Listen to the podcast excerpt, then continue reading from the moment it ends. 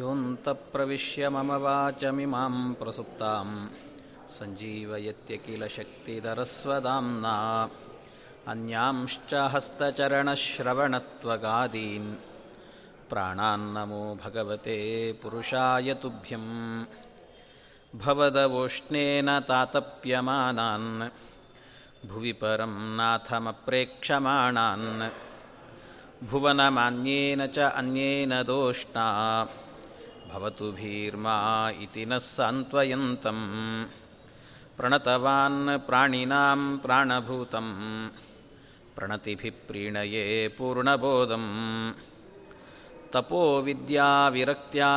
सद्गुणौगाकरानहं वादिराजगुरून् वन्दे हयग्रीवपदाश्रयान् मूकोऽपि यत्प्रसादेन मुकुन्दशयनायते ರಾಜರಾಜಾಯತೆ ರಿಕ್ತೋ ರಾಘವೇಂದ್ರಂ ತಮಾಶ್ರಯೇ. ಅನವದ್ಯಾತ್ಮಚಾರಿತ್ರಂ ವಾದಿಕದ್ಯೋತಭಾಸ್ಕರಂ. ವಿದ್ಯಾಮಾನ್ಯಗುರುಂ ವಂದೇ ವಿದ್ಯಾವಿದ್ಯೋತಭಾಸ್ವರಂ. नमः ನಮಃ. ನಾರಾಯಣಂ ಸುರಗುರುಂ ಜಗದೇಕನಾಥಂ. ಭಕ್ತಪ್ರಿಯಂ ಸಕಲಲೋಕನಮಸ್ಕೃತಂಚ. ತ್ರೈಗುಣ್ಯವರ್ಜಿತಮಜಂ ವಿಭುಮಾದ್ಯಮೀಶಂ ವಂದೇ ಭವಗ್ನಮರಾಸುರಸಿದ್ಧವಂದ್ಯಂ ಶ್ರೀಗುರುಭ್ಯೋ ನಮಃ. ಹರಿ ಓಂ ಹರಿ ಓಂ ಹರಿ ಓಂ. ಪಾಂಡವರು ವನವಾಸಕ್ಕೆ ಹೋದರು. ಅವರ ಜೊತೆಯಲ್ಲಿ ಹತ್ತು ಸಾವಿರ ಮಂದಿ ಸನ್ಯಾಸಿಗಳು, ಎಂಬತ್ತೆಂಟು ಸಾವಿರ ಮಂದಿ ಋಷಿಗಳು. ಎಲ್ಲರೂ ಅವರ ಜೊತೆಯಲ್ಲಿದೆ ಇದ್ದಾರೆ. ಇನ್ನು ವನವಾಸ ಎಲ್ಲಿಂದ ಬರಬೇಕು? ಅದೇ ಅವರಿಗೆ ಸ್ವರ್ಗವಾಸ ಆಗೋಯ್ತಂತೆ.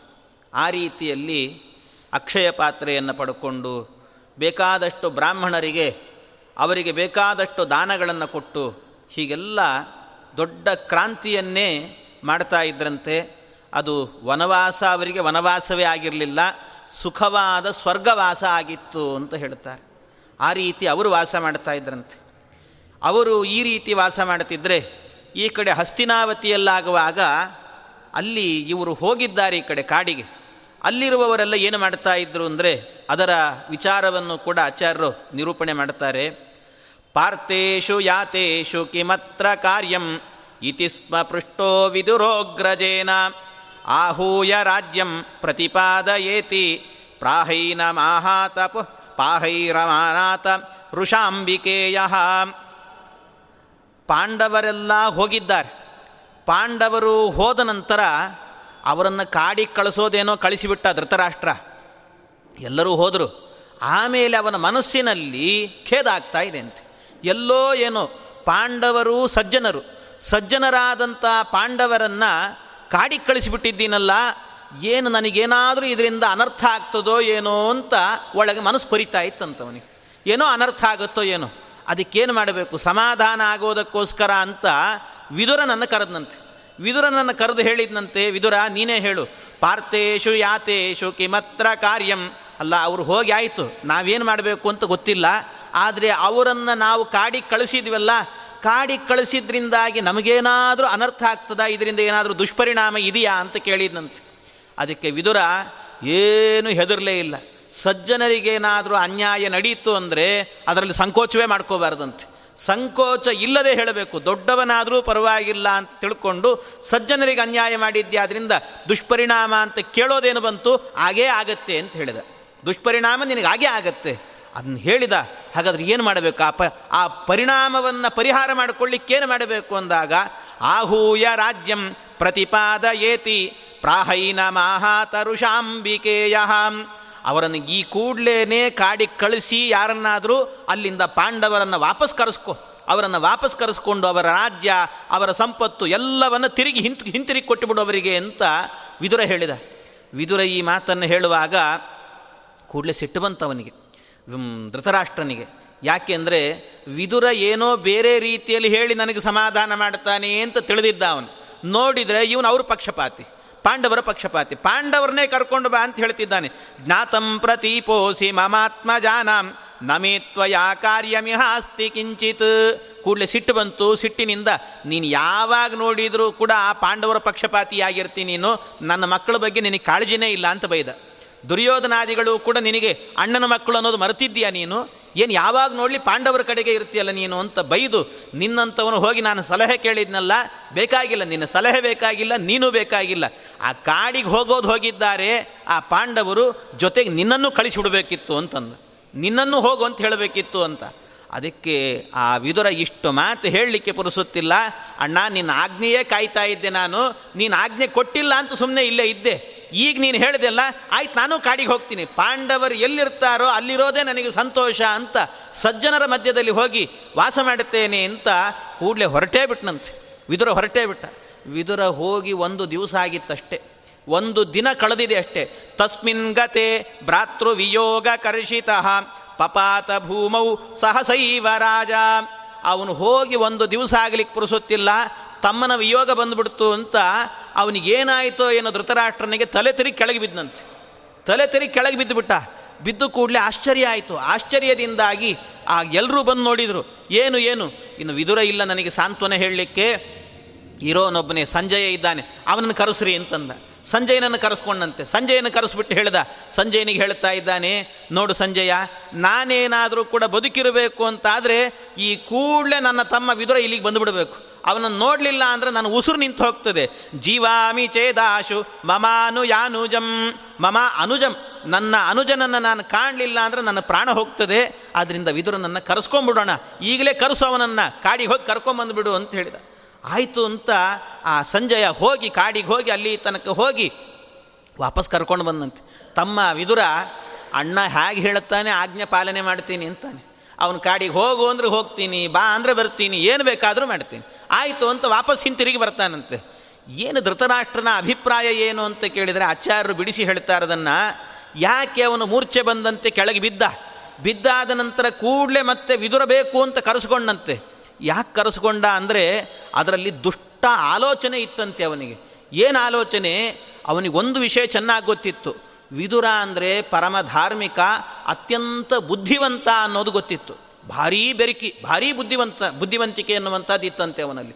ಅತ್ಯಂತ ಬುದ್ಧಿವಂತಿಕೆ ಇತ್ತು ಆದ್ದರಿಂದಾಗಿ ಅಂಥ ಬುದ್ಧಿವಂತ ವ್ಯಕ್ತಿ ಪಾಂಡವರ ಜೊತೆಯಲ್ಲಿ ಪಾಂಡವರ ಮಧ್ಯದಲ್ಲೇ ಇದ್ದ ಅಂದರೆ ಅವನೇನು ಸುಮ್ಮನೆ ಕೂತ್ಕೊಳ್ತಾನ? ನಿತ್ಯವೂ ಅನೇಕ ನೀತಿಗಳನ್ನು ಬೋಧನೆ ಮಾಡ್ತಿರ್ತಾನೆ. ಅವನು ನೀತಿಗಳನ್ನು ಬೋಧನೆ ಮಾಡಿದ ಅಂದರೆ ಇವನ ಬುದ್ಧಿವಂತಿಕೆ ಎಲ್ಲ ಪಾಂಡವರಿಗೆ ಹೋಗ್ತದಲ್ಲ. ಅವನು ಜ್ಞಾನ ಪ್ರಸಾರವನ್ನೆಲ್ಲ ಪಾಂಡವರಿಗೆ ಮಾಡಿಬಿಡ್ತಾನೆ, ಅವ್ರಿಗೆ ಜ್ಞಾನ ಹೆಚ್ಚಿ ಹೋಗಿಬಿಡುತ್ತೆ. ನನಗೆ ಆ ಜ್ಞಾನ ಬರ್ತದೋ ಇಲ್ಲೋ ಬೇಡ. ಆದರೆ ಅವನು ನನ್ನ ಹತ್ರನೇ ಇದ್ದರೆ ಬೇರೆಯವ್ರಿಗೆ ಯಾರಿಗೂ ಆ ಜ್ಞಾನ ಹೋಗೋದಿಲ್ಲ. ಅದಕ್ಕೋಸ್ಕರ ನನ್ನ ಹತ್ರ ಇರಬೇಕು ಅನ್ನೋದಕ್ಕೋಸ್ಕರ ವಿದುರ ಅಲ್ಲಿ ಹೋಗೋದು ಬೇಡ, ವಾಪಸ್ ಕರೆಸ್ಕೊಳ್ಳೋಣ ಅಂತ ಅವನನ್ನು ವಾಪಸ್ ಕರೆಸಿಕೊಳ್ಳುತ್ತಿದ್ದಾನಂತೆ ಇತೀರಿತ ಸಂಜಯ ಪಾಂಡವೇಯಾನ್ ಪ್ರಾಪ್ಯಾನ ಯದ್ವಿದುರಂ ಶೀಘ್ರಮೇವ. ಕೂಡಲೇ ಅಣ್ಣ ಹೇಳಿದ ಅಂತ ವಿದುರ ವಾಪಸ್ ಹಿಂತಿರುಗಿ ಬರ್ತಾ ಇದ್ದಾನೆ. ಅಂಕಂ ಸಮಾರೋಪ್ಯ ಸಮೂರ್ಧ್ನಿ ಚೈನಂ ಆಗ್ರಾಯ ಲೇಭೆ ಪರಮಾಮುದಂ ತದಾ. ಅವನನ್ನು ಹತ್ತಿರಕ್ಕೆ ಕರ್ಕೊಂಡು ಬಹಳ ಸಂತೋಷದಿಂದ ಅವನನ್ನು ಹತ್ತಿರಕ್ಕೆ ಕರ್ಕೊಂಡಂತೆ. ಅವನು ಹೇಳ್ತಾನೆ, ಯಾವ ರೀತಿ ಅಂದರೆ ಇದು ಈ ವಿದುರ ಬಂದ. ಬಂದು ಕೂಡಲೇ ಭಾರೀ ಪ್ರೀತಿಯಿಂದ, ಆದರದಿಂದ ಸ್ವಾಗತ ಮಾಡಿದ. ಅವನು ಸ್ವಾಗತ ಮಾಡೋದನ್ನು ದುರ್ಯೋಧನಾದಿಗಳೆಲ್ಲ ನೋಡಿದ್ರಂತೆ. ದುರ್ಯೋಧನಾದಿಗಳೆಲ್ಲ ನೋಡಿ ಕೂಡಲೇ ಸಿಟ್ಟು ಮಾಡಿಕೊಂಡ್ರಂತೆ. ಸಿಟ್ಟು ಮಾಡಿಕೊಂಡು ಏನು ಮತ್ತೆ ವಿದುರ ಹೋದ ಅಂದರೆ, ಹೋದ ಪಿಶಾಚಿ ಅಂದರೆ ಬಂದೇ ಗವಾಕ್ಷಿ ಅನ್ನೋ ಥರ ಬಂದಲ್ಲ ಅಂತ ಬೇಸರ ಮಾಡಿಕೊಂಡು. ಬೇಸರ ಮಾಡಿಕೊಂಡು ಏನು ಮಾಡಬೇಕು ಇವನನ್ನು? ಇವನನ್ನಂತೂ ಏನು ಮಾಡಲಿಕ್ಕಾಗಲ್ಲ. ಸರಿ, ಈಗ ಪಾಂಡವರೇನು ಮಾಡಿದ್ದಾರೆ? ಕಾಡಲ್ಲಿದ್ದಾರೆ. ಅವರು ಕಾಡಲ್ಲಿ, ಕಾಡಿಗೆ ಹೋಗಬೇಕಾದ್ರೆ ಕೈಯಲ್ಲಿ ಏನೂ ಆಯುಧ ಹಿಡ್ಕೊಂಡಿರಲಿಲ್ಲ. ನಿರಾಯುಧರಾಗಿ ಹೋಗಿದ್ದಾರೆ. ನಮ್ಮ ಕಡೆಯಲ್ಲಿ ಬೇಕಾದಷ್ಟು ಆಯುಧಗಳಿದ್ದಾವೆ. ಆದ್ದರಿಂದ ಅವರು ಎಲ್ಲಿ ಕಾಡಲ್ಲಿದ್ದಾರೋ ವಿದುರ ಹಾಗೂ ನಮ್ಮ ಮನೆಯಲ್ಲೇ ಇದ್ದಾನೆ. ಅವನನ್ನು ಕಾಪಾಡಲಿಕ್ಕೆ ನಮ್ಮ ನಾವೇ ಕೊಂದಿದ್ದೇವೆ ಅಂತ ನೋಡಲಿಕ್ಕೆ ಯಾರೂ ಇಲ್ಲ. ಆದ್ದರಿಂದ ಈಗಲೇ ನಾವೆಲ್ಲ ಸಾಯುಧರಾಗಿ ಹೋಗಿ ಆ ಪಾಂಡವರು ನಿರಾಯುಧರಾದ ಪಾಂಡವರನ್ನು ಕೊಂದು ಬಂದುಬಿಡೋಣ ಅಂತ ವಿಚಾರ ಮಾಡಿದ್ರಂತೆ. ನೋಡಿ ಎಷ್ಟು ವಿಚಾರ.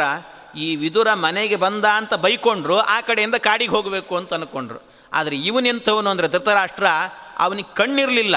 ಆದರೆ ಬುದ್ಧಿವಂತಿಕೆ ಎನ್ನುವ ಕಣ್ಣಿತ್ತಂತೆ. ಆಚಾರ್ಯ ಹೇಳ್ತಾರೆ ಪ್ರಜ್ಞಾಚಕ್ಷುಹು ಅಂತ.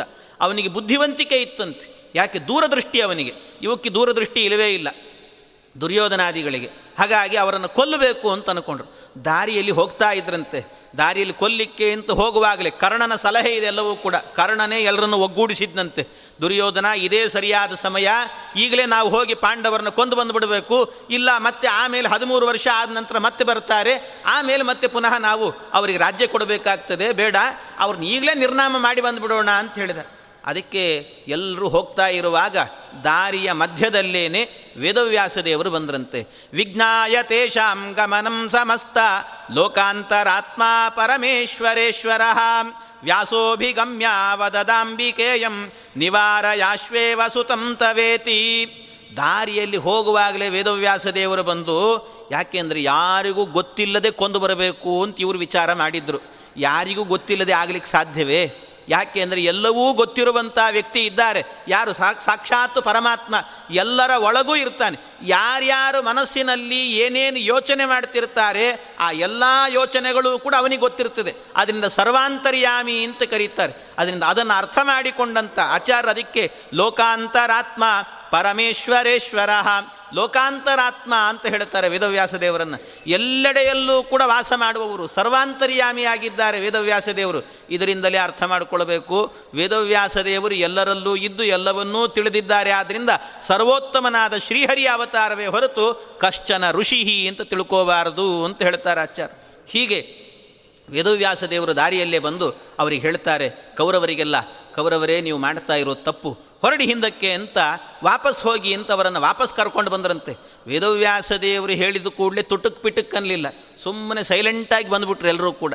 ಬಂದು ಕೂಡಲೇ ಆಗ ಆ ಧೃತರಾಷ್ಟ್ರನ ಬಳಿಗೆ ಬಂದು ವೇದವ್ಯಾಸ ದೇವರು ಹೇಳ್ತಾ ಇದ್ದಾರೆ, ನೋಡು, ನಿನ್ನ ಮಕ್ಕಳು ಹೀಗೆ ಕೊಲ್ಲಿಕ್ಕೆ ಹೋಗ್ತಾ ಇದ್ದಾರೆ ಪಾಂಡವರನ್ನು. ಬೇಡ, ಅವರು ನಿರಾಯುಧರಾಗಿದ್ದಾರೆ. ಅಕಸ್ಮಾತ್ ಹೋದರು ಅಂತ ಆದರೆ ಅನರ್ಥ ಆಗಿ ಹೋಗುತ್ತೆ. ಅವರು ಸಜ್ಜನರು, ಸಜ್ಜನರನ್ನ ಕೊಲ್ಲಿಕ್ಕೆ ಹೋಗಬಾರ್ದು ನಿನ್ನ ಮಕ್ಕಳು. ಆದ್ದರಿಂದ ನಿನ್ನ ಮಕ್ಕಳಿಗೆ ಹೇಳಿ, ಇಲ್ಲೇ ಇರು ಅಂತ ಹೇಳು, ಕೊಲ್ಲೋದು, ಬಲ್ಲೋದು ಮಾಡಲಿಕ್ಕೆ ಹೋಗಬೇಡ ಅಂತ ಹೇಳು ಅಂತ ಆ ವೇದವ್ಯಾಸ ದೇವರು ಹೇಳಿದರೆ, ಆ ಧೃತರಾಷ್ಟ್ರ ಏನು ಮಾಡಿದ? ಅದಕ್ಕೆ ಧೃತರಾಷ್ಟ್ರ ಹೇಳ್ತಾನೆ ಸ್ವಾಮಿ, ನಾನೇನು ಹೇಳಲಿಕ್ಕಾಗೋದಿಲ್ಲ ನನ್ನ ಮಕ್ಕಳಿಗೆ. ನೀವು ಹೇಳಿದರೆ ತಪ್ಪೇನಂತೆ? ನಾನು ಅಪ್ಪ ಆದರೆ ನೀವು ತಾತ. ಆದ್ದರಿಂದ ನೀವೇ ಹೇಳ್ಬೋದಲ್ಲ? ನನ್ನನ್ನೇ ಯಾಕೆ ಹೇಳಂತೀರಿ? ನೀವೇ ಹೇಳಿರ್ಬೇಕಾದ್ರೆ ಅಂತಂದೆ ನೀವೇ ಹೇಳ್ರಿ ಅಂದಾಗ, ಆಗ ಪ್ರೋಕ್ತೋ ಹರಿಪ್ರಾಹ ನ ಸಂವದೇತೈಹಿ ಅಂತಾರೆ. ವೇದವ್ಯಾಸ ದೇವರು ಹೇಳ್ತಾರೆ, ನಾನು ಅವ್ರ ಜೊತೆಗೆ ಮಾತಾಡಲಿಕ್ಕೆ ಹೋಗಲ್ಲ ಅಂದರು. ಅವ್ರ ಜೊತೆಗೆ ಮಾತೇ ಆಡಲ್ಲ ನಾನು ಅಂತ. ಅವ್ರ ಜೊತೆ, ಅವ್ರು ಹೇಳುವಾಗಲೂ ಕೂಡ ವೇದವ್ಯಾಸ ದೇವರು ಹೇಳುವಾಗ ಮಧ್ವಾಚಾರ್ಯ ಅದೇ ಶಬ್ದ ಹಾಕ್ತಾರೆ. ಏನಂದರೆ ಪ್ರೋಕ್ತೋ ಹರಿಪ್ರಾಹ ನ ಸಂವದೇ ತೈಹಿ ಅಂತ. ತೈಹಿ ಅಂದರೆ ಅವರೊಂದಿಗೆ ನಾನು ಮಾತಾಡಲ್ಲ ಅಂತ ಹೇಳ್ತಾರೆ. ಹೊರತಾಗಿ ದುರ್ಯೋಧನಾದಿಗಳೊಂದಿಗೆ ಅಂತ ಹೇಳೋದಿಲ್ಲ, ಅವರ ಹೆಸರು ಹೇಳೋದಿಲ್ಲ. ಯಾಕೆಂದರೆ ಪಾಪಿಷ್ಟರ ಹೆಸರನ್ನು ಬಾಯಲ್ಲೂ ಹೇಳಬಾರದು ಅಂತಿದೆ ನಿಯಮ. ಆದ್ದರಿಂದ ಪಾಪಿಷ್ಟರ ಹೆಸರನ್ನು ಸ್ಮರಣೆ ಮಾಡಬಾರದು. ಅದಕ್ಕೋಸ್ಕರವಾಗಿ ವೇದವ್ಯಾಸ ದೇವರು, ಅವರೊಂದಿಗೆ ನಾನು ಮಾತಾಡಲ್ಲ ಅಂತ ಹೇಳಿದ್ರಂತೆ. ಅವ್ರ ಜೊತೆ ನಾನು ಮಾತಾಡಲ್ಲ. ಬೇಕಾದರೆ ನೀನೇ ಹೇಳು.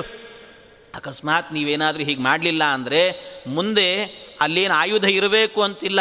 ಭೀಮ ಒಬ್ಬನೇ ಸಾಕು ಅಂತ ಹೇಳ್ತಾರೆ. ಭೀಮಸೇನ್ ದೇವರು ಒಬ್ಬರೇ ಸಾಕು. ಅವರೊಬ್ಬರೇ ನಿಂತುಕೊಂಡು ಎಲ್ಲರನ್ನೂ ಕೂಡ ಸಂಹಾರ ಮಾಡಿ ಹಾಕಿಬಿಡ್ತಾರೆ. ಆದ್ದರಿಂದ ನಿನ್ನ ಮಕ್ಕಳೇ ನಿನ್ನ ಕೈಗಿಲ್ಲ ಅಂತ ಆಗಿಬಿಡ್ತಾರೆ. ನಾನು ಹೇಳಬೇಕಾದ್ದನ್ನು ಹೇಳಿದ್ದೇನೆ. ಅಕಸ್ಮಾತ್ ನನ್ನ ಮಾತನ್ನು ಕೇಳಲಿಲ್ಲ ಅಂತಾದರೆ ಮುಂದೆ ಮೈತ್ರೇಯರು ಬರ್ತಾರೆ. ಮೈತ್ರೇಯರೇ ನಿನ್ನ ಮಕ್ಕಳಿಗೆ ಶಾಪ ಕೊಟ್ಟು ಹೋಗ್ತಾರೆ ಅಂತ ಆಗ ಅಷ್ಟನ್ನು ಹೇಳಿ ಅಲ್ಲಿಂದಾಗಿ ಹೊರಟು ಬಿಟ್ರಂತೆ. ಮೈತ್ರೇಯರು ಬರಬೇಕು ಅಂತ ಅವರಿಂದಲೇ ನಡೀಲಿ ಅಂತ ಆ ರೀತಿ ಮಾಡಿದರು. ಮೈತ್ರೇಯರಾಗಬೇಕಾದ್ರೆ ಮೈತ್ರೇಯ ಆಯಾಸ್ಯತಿ ಸೋಪಿ ವಾಚಂ ಶಿಕ್ಷಾರ್ಥಮೇತೇಶ್ವವಿದಾಸ್ಯತೀಹ.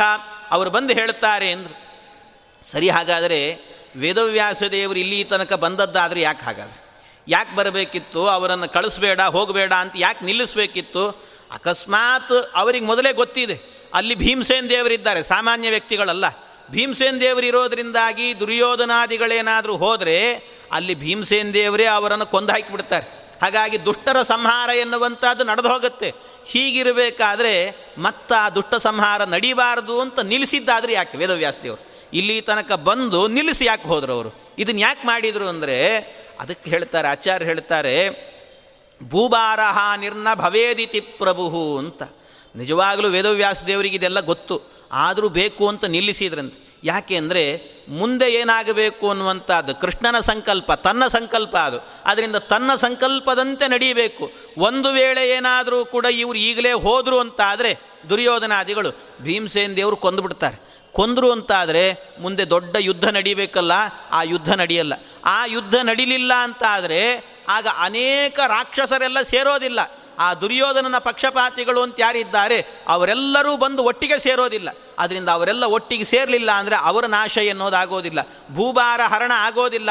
ಕೃಷ್ಣ ಅವತಾರ ಮಾಡಿದ್ದು ಯಾಕೆ ಅಂದರೆ ಜಾತಕ್ಕಂಸ ವದಾರ್ಥಾಯ ಭೂಭಾರ ಹರಣಾಯ ಚ ಅಂತ. ಭೂಭಾರವನ್ನು ಹರಣ ಮಾಡಲಿಕ್ಕೆ ಅಂತ ಅವತಾರ ಮಾಡಿದ್ದು ಪರಮಾತ್ಮ. ಆದ್ದರಿಂದ ಆ ಭೂಭಾರ ಹರಣವೇ ಆಗೋದಿಲ್ಲ. ಅದಕ್ಕೋಸ್ಕರವಾಗಿ ಈಗ ಇವರು ಸಾಯಬಾರ್ದು, ಮುಂದೆ ಯುದ್ಧದಲ್ಲೇ ಸಾಯಬೇಕು ಅಂತ.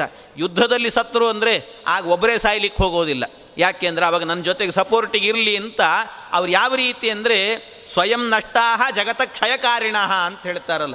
ಹಾಗೆ ಅವರೂ ನಾಶ ಆಗ್ತಾರೆ ಜಗತ್ತಿನಲ್ಲಿರುವಂಥ ರಾಕ್ಷಸರನ್ನೂ ನಾಶ ಮಾಡ್ತಾರಂತೆ. ಹಾಗಾಗಿ ಆ ರೀತಿ ಆಗಲಿ ಅಂತ ವೇದವ್ಯಾಸ ದೇವರು ಅವರನ್ನು ತಡೆದರು ಅನ್ನೋದನ್ನು ಅರ್ಥ ಮಾಡಿಕೊಳ್ಬೇಕು ಅಂತ ಹೇಳ್ತಾರೆ. ಸರ್ವಾಶ್ಚ ಚೇಷ್ಟ ಭಗವನ್ನಿಯುಕ್ತ ಸದಾ ಸಮಸ್ತಸ್ಯ ಚಿತೋಚಿತಶ್ಚ, ತಥಾಪಿ ವಿಷ್ಣು ವಿನಿವಾರಯೇತ್ ಕ್ವಚಿತ್ ವಾಚಾ ವಿದತ್ತೇ ಚ ಜನಾನ್ ವಿಡಂಬಯನ್ ಇಷ್ಟೆಲ್ಲ ಮಾಡಿದರು ವೇದವ್ಯಾಸ ದೇವರು ಇವರು ಮಾಡಿ ಹೋದ ಕೂಡಲೇ ಆ ಕಡೆಯಿಂದ ಮೈತ್ರೇಯರು ಬಂದ್ರಂತೆ.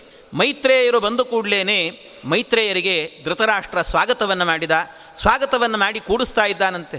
ಅವನನ್ನು ಕೂಡಿಸಿದಾಗ ಧೃತರಾಷ್ಟ್ರ ಒಬ್ಬನೇ ಇದ್ದ. ಧೃತರಾಷ್ಟ್ರ ಒಬ್ಬನೇ ಇದ್ದಾಗ ಮೈತ್ರೇಯರು ಹೇಳ್ತಾರೆ, ಏನು ಒಬ್ಬನೇ ಕೂತಿದ್ದಿ? ನಿನ್ನ ಮಕ್ಕಳು ಮೊಮ್ಮಕ್ಕಳೆಲ್ಲ ಎಲ್ಲಿದ್ದಾರೆ? ಕರೆಸೋವ್ರನ್ನ ಅಂತ ಹೇಳಿದ. ಎಲ್ಲರನ್ನೂ ಕರೆಸು ಅಂದ. ಎಲ್ಲರನ್ನು ಕರೆಸು ಅಂದಾಗ ಎಲ್ಲರನ್ನು ಕರೆದ್ರಂತೆ. ದುರ್ಯೋಧನಾದಿಗಳೆಲ್ಲರೂ ಕೂಡ ಬಂದು ಕೂತ್ಕೊಂಡ್ರಂತೆ. ಎಲ್ಲ ಬಂದು ಕೂತಾಗ, ಯಾಕೆ ಅಂದರೆ ಇದೆಲ್ಲವೂ ಕೂಡ ಶಾಸ್ತ್ರ ಅಂತ ಹೇಳ್ತಾರೆ. ಶಾಸ್ತ್ರ ಅಲ್ಲ, ಇದು ಸಂಸ್ಕಾರ ಅಂತ ಹೇಳ್ತಾರೆ. ಮಕ್ಕಳಿಗೆ ಇಂಥ ಸಂಸ್ಕಾರವನ್ನು ಕೊಡಬೇಕಂತೆ. ಯಾರಾದರೂ ಹಿರಿಯರು ಮನೆಗೆ ಬಂದರು ಅಂತಾದರೆ ಒಳಗೆಲ್ಲೋ ಹೋಗಿ ಅಡಿ ಕೂತು ಬಿಡಬಾರ್ದಂತೆ ದೊಡ್ಡವರು ಬಂದಿದ್ದಾರೆ ಅಂದರೆ ಅವರ ಹತ್ತಿರಕ್ಕೆ ಹೋಗಬೇಕು, ಅವರಿಗೆ ನಮಸ್ಕಾರ ಮಾಡಬೇಕು ಅವರಲ್ಲಿರುವಂಥ ವಿಶೇಷತೆಗಳನ್ನು ಇವರು ಅರ್ಥ ಮಾಡಿಕೊಂಡು ಅದನ್ನು ಕಲಿಬೇಕು, ಸಂಸ್ಕಾರವಾಗಿ ಅವರಲ್ಲಿ ಜೀವನದಲ್ಲಿ ಅಳವಡಿಸಿಕೊಳ್ಳಬೇಕು ಅಂತ ಹೇಳ್ತಾರೆ. ಹಾಗಾಗಿ ಅದಕ್ಕೋಸ್ಕರವಾಗಿ ನೀವು ಮಾತ್ರ ಅಲ್ಲ, ನಿನ್ನ ಮಕ್ಕಳೆಲ್ಲ ಬರಲಿ ಅಂತ ಆ ಮೈತ್ರೇಯರು ಕರೆದಾಗ ಎಲ್ಲರೂ ಬಂದ್ರಂತೆ. ಎಲ್ಲರೂ ಬಂದಾಗ ಸಂಪೂಜ ಯಾಮಾಸ ಮುನಿಂಸ ಚಾಹ ದಾತುಂ ರಾಜ್ಯಂ ಪಾಂಡವಾನ್ ಸಂಪ್ರಶಂಸನ್.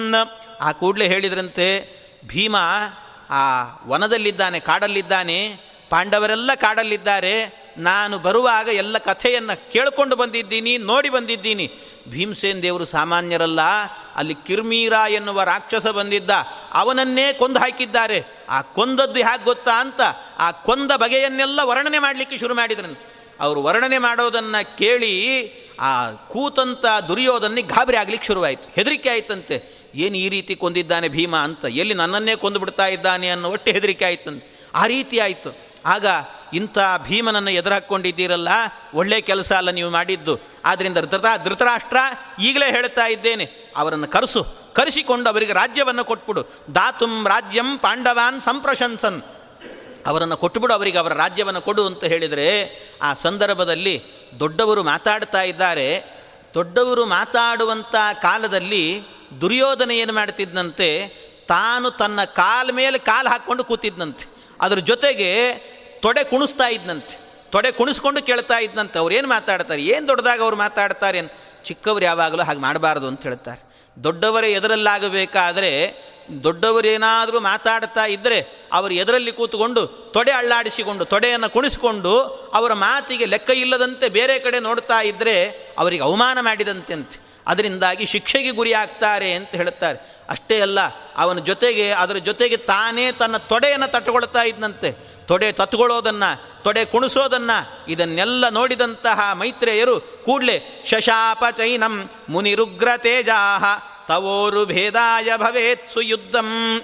ಯಾವ ತೊಡೆಯನ್ನು ನಾನು ಮಾತಾಡುವಾಗ ಕುಣಿಸ್ತಾ ಇದ್ದಿ, ಯಾವ ತೊಡೆಯನ್ನು ತಟ್ಟುತ್ತಾ ಇದ್ದಿ, ಆ ತೊಡೆ ನಿನ್ನ ತೊಡೆ ಸೀಳಿ ಹೋಗಬೇಕು ಯುದ್ಧದಲ್ಲಿ. ಭೀಮಸೇನನೇ ಈ ನಿನ್ನ ತೊಡೆಯನ್ನು ಸೀಳ್ತಾನೆ ಅಂತ ಶಾಪವನ್ನು ಕೊಟ್ರಂತೆ. ಯುತ್ಯೂಚಿವಾನ್ ಧೃತರಾಷ್ಟ್ರಾನ ತೋಪಿ ಈ ರೀತಿ ಶಾಪ ಕೊಟ್ಟ ಕೂಡಲೇ ಆ ಧೃತರಾಷ್ಟ್ರನಿಗೆ ಹೆದರಿಕೆ ಆಯಿತು. ಹೆದರಿಕೆಯಾಗಿ ಎಲ್ಲಿ ನನ್ನ ಮಗ ಸಾಯ್ತಾನೋ ಅಂತ ಹೆದರಿಕೆಯಿಂದಾಗಿ ಬಂದು ಓಡಿ ಬಂದು ಅವರ ಪಾದಕ್ಕೆ ಬಿದ್ದಂತೆ. ಪಾದಕ್ಕೆ ಬಿದ್ದು ಕ್ಷಮೆ ಮಾಡಿ, ನನ್ನ ಮಕ್ಕಳನ್ನು ಕ್ಷಮೆ ಮಾಡಿ ಅಂತ ಕೇಳಿದ. ಕ್ಷಮೆ ಮಾಡಿ ಅಂತ ಕೇಳಿದಾಗ, ಆಗ ಆ ಸಂದರ್ಭದಲ್ಲಿ ಅವ್ರು ಹೇಳಿದರು, ಕ್ಷಮೆ ಮಾಡಲಿಕ್ಕಾಗೋದಿಲ್ಲ. ಶಾಪವನ್ನು ಕೊಟ್ಟಾಯಿತು ಅಂದರು. ಆದರೂ ಶಾಪದಲ್ಲಿ ಬೇಕಾದರೆ ಸ್ವಲ್ಪ ಏನಾದರೂ ತಾರತಮ್ಯವನ್ನು ಅನುಸರಿಸ್ತೀನಿ ಬೇಕಾದರೆ. ಆದರೆ ಯಾವಾಗ ಅಂದರೆ ನೀವೇನಾದರೂ ಕೂಡ ಈ ಶಾಪ ನಡೆದೇ ನಡೆಯುತ್ತೆ. ಅಕಸ್ಮಾತ್ ಏನಾದರೂ ಪಾಂಡವರನ್ನು ಕರೆದು ಅವರಿಗೆ ಅವರ ರಾಜ್ಯವನ್ನು ಕೊಟ್ರಿ ಅಂತಾದರೆ ಈ ಶಾಪ ನಡೆಯೋದಿಲ್ಲ. ನೀವು ಕೊಡಲಿಲ್ಲ ಅಂದರೆ ಈ ಶಾಪ ನಡೆದೇ ನಡೆಯುತ್ತೆ ಅಂತ ಬೇರೆ. ಅದಕ್ಕೆ ಒಂದು ಕೊಕ್ಕೆಯನ್ನು ಇಟ್ಟೇ ಹೋದರಂತೆ. ಈ ರೀತಿ ಮಾಡಿದ ಕೂಡಲೇ ದುರ್ಯೋಧನಾದಿಗಳೆಲ್ಲರೂ ಕೂಡ ಆದರೂ ಏನು ಬೇಕಾದರೂ ಆಗಲಿ ಅಂತ ಅಂತೂ ಕ ಪಾಂಡವರೆಲ್ಲ ಹೋಗಿದ್ದಾರೆ. ನಾವು ಸಂತೋಷವಾಗಿದ್ದೇವೆ ಅನ್ನುವ ರೀತಿಯಲ್ಲೇನೆ ವರ್ತಿಸ್ತಾ ಇದ್ದರು ಅವರು ಹೋಗುವಾಗ, ನಿನ್ನ ಆ ಕಿರ್ಮೀರನನ್ನು ಕೊಂದದ್ದು ಹೇಗೆ ಅನ್ನೋದನ್ನು ವರ್ಣನೆ ಮಾಡ್ತಾ ಇದ್ರಿ, ಅದು ಪೂರ್ತಿ ಹೇಳಿ ಹೋಗ್ರಿ ಅಂತ ಹೇಳಿದರೆ, ಆಗ ನಾ ಇನ್ನು ಹೇಳೋದಿಲ್ಲ, ಅದು ಏನಿದೆಯೋ, ವಿದುರನಿಗೆ ಪೂರ್ತಿ ಗೊತ್ತಿದೆ, ವಿದುರನನ್ನೇ ಕೇಳ್ಕೊಳ್ರಿ ಅಂತಂದರು. ಆಮೇಲೆ ಏಕಾಂತದಲ್ಲಿ ದುರ್ಯೋಧನ ವಿದುರನ ಬಳಿಗೆ ಹೋಗಿ ಕೇಳ್ತಾನಂತೆ, ಅಲ್ಲ ವಿದುರ, ಈ ಇವನನ್ನು, ಕಿರ್ಮೀರನನ್ನು ಭೀಮಸೇನ ಕೊಂದಿದ್ದಾನಂತೆ ಹ್ಯಾಕ್ ಕೊಂದ ಅವನು ಅಂತ ಹೇಳಿಬಿಟ್ಟು ಏಕಾಂತದಲ್ಲಿ ಕೇಳಿದ್ನಂತೆ. ಏಕಾಂತದಲ್ಲಿ ಕೇಳಿಯೇನೆ ಒಳಗೊಳಗೆ ಹೆದರುತ್ತಾ ಇದ್ನಂತೆ. ಶ್ರುತ್ವಾತು ಕಿರ್ಮೀರವದಂ ಸ್ವಪಿತ್ರ. ಪೃಷ್ಟಂ ಕ್ಷತ್ರೋಕ್ತಂ ಸೋತ್ರ ಸದ್ಧಾರ್ಥ ರಾಷ್ಟ್ರ. ವನೇವ ಸಂತೋತ ಪೃತಾಸುತಾಸ್ತೆ ವಾರ್ತಾಂ ಸ್ವಕೀಯಾಂ ಪ್ರಾರ್ಪಯಾಮಾಸುರಾಶು. ಈ ರೀತಿ ಕೃಷ್ಣ ಭೀಮಸೇನ ಕೊಂದಿದ್ದಾನೆ ಅನ್ನೋ ವಿಚಾರ ಇಲ್ಲಿ ಕೇಳ್ತಾ ಇದ್ದಾನೆ. ಇವನು ಇಲ್ಲಿ ಕೇಳ್ತಾ ಇದ್ದರೆ ಅಲ್ಲಿ ಪಾಂಡವರಲ್ಲಿ ಆಗಬೇಕಾದ್ರೆ ಏನು ನಡೀತಾ ಇದೆ ಅಂತ ಮತ್ತೆ ಅಲ್ಲಿ ಹೇಳ್ತಾರೆ. ಇಡೀ ಮಹಾಭಾರತದಲ್ಲಿ ಯಾವ ಯಾವ ಕಾಲದಲ್ಲಿ ಎಲ್ಲೆಲ್ಲಿ ಏನೇನು ನಡೆದಿದೆ ಅಂತ ಚಾಚೂ ತಪ್ಪದೇನೆ, ಯಾವುದೇ ವಿರೋಧ ಇಲ್ಲದೇನೆ ಎಲ್ಲವನ್ನೂ ದಾಖಲು ಮಾಡಿಟ್ಟವರು ಅಂದರೆ ಮಧ್ವಾಚಾರ್ಯರು ಮಾತ್ರ. ಪರಿಪೂರ್ಣ ಬರೀ ಮಹಾಭಾರತ ನೋಡಿದರೆ ನಮಗೆ ಅರ್ಥ ಆಗೋದಿಲ್ಲ ಇದೆಲ್ಲವೂ ಕೂಡ. ಇದೇ ಪ್ರಸಂಗದಲ್ಲಿ ಇಲ್ಲಿ ಹೀಗೆ ನಡೀತಾ ಇತ್ತು, ಇಲ್ಲಿ ಹೀಗೆ ನಡೀತಾ ಇತ್ತು ಅಂತ ಕರಾರುವಾಕ್ಕಾಗಿ ಹೇಳ್ತಾರೆ. ಹಾಗೆ ಮಧ್ವಾಚಾರ್ಯ ಇದರ ನಿರೂಪಣೆಯನ್ನು ಮಾಡಿದ್ದಾರೆ. ಅದೇ ಕಾಲದಲ್ಲಿ ಏನು ನಡೀತಾ ಇತ್ತು? ಕೃಷ್ಣೇ ಸೋಪಿ ಧೃತಮಾಯಾತ್ ಸ ಸತ್ಯ, ಸಂಬಂಧಿನೋ ಯೇ ಚ ಪಾಂಚಾಲ ಮುಖ್ಯಾ. ಇದು ಕೃಷ್ಣ ಪರಮಾತ್ಮನಿಗೆ ಗೊತ್ತಾಗಿತ್ತಂತಾಗಲೇನೆ ವಿಚಾರ. ಎಲ್ಲ ಕಾಡಿಗೆ ಹೋಗಿದ್ದಾರೆ, ದ್ಯೂತದಲ್ಲಿ ಸೋತಿದ್ದಾರೆ ಅನ್ನೋ ವಿಚಾರ ಗೊತ್ತಾಗಿ, ಕಾಡಲ್ಲಿ ಪಾಂಡವರಿದ್ದಾರೆ ಅಂತ ಗೊತ್ತಾಗಿ ಓಡೋಡಿ ಹೋಗಿದ್ದಂತೆ ಕೃಷ್ಣ ಪರಮಾತ್ಮ.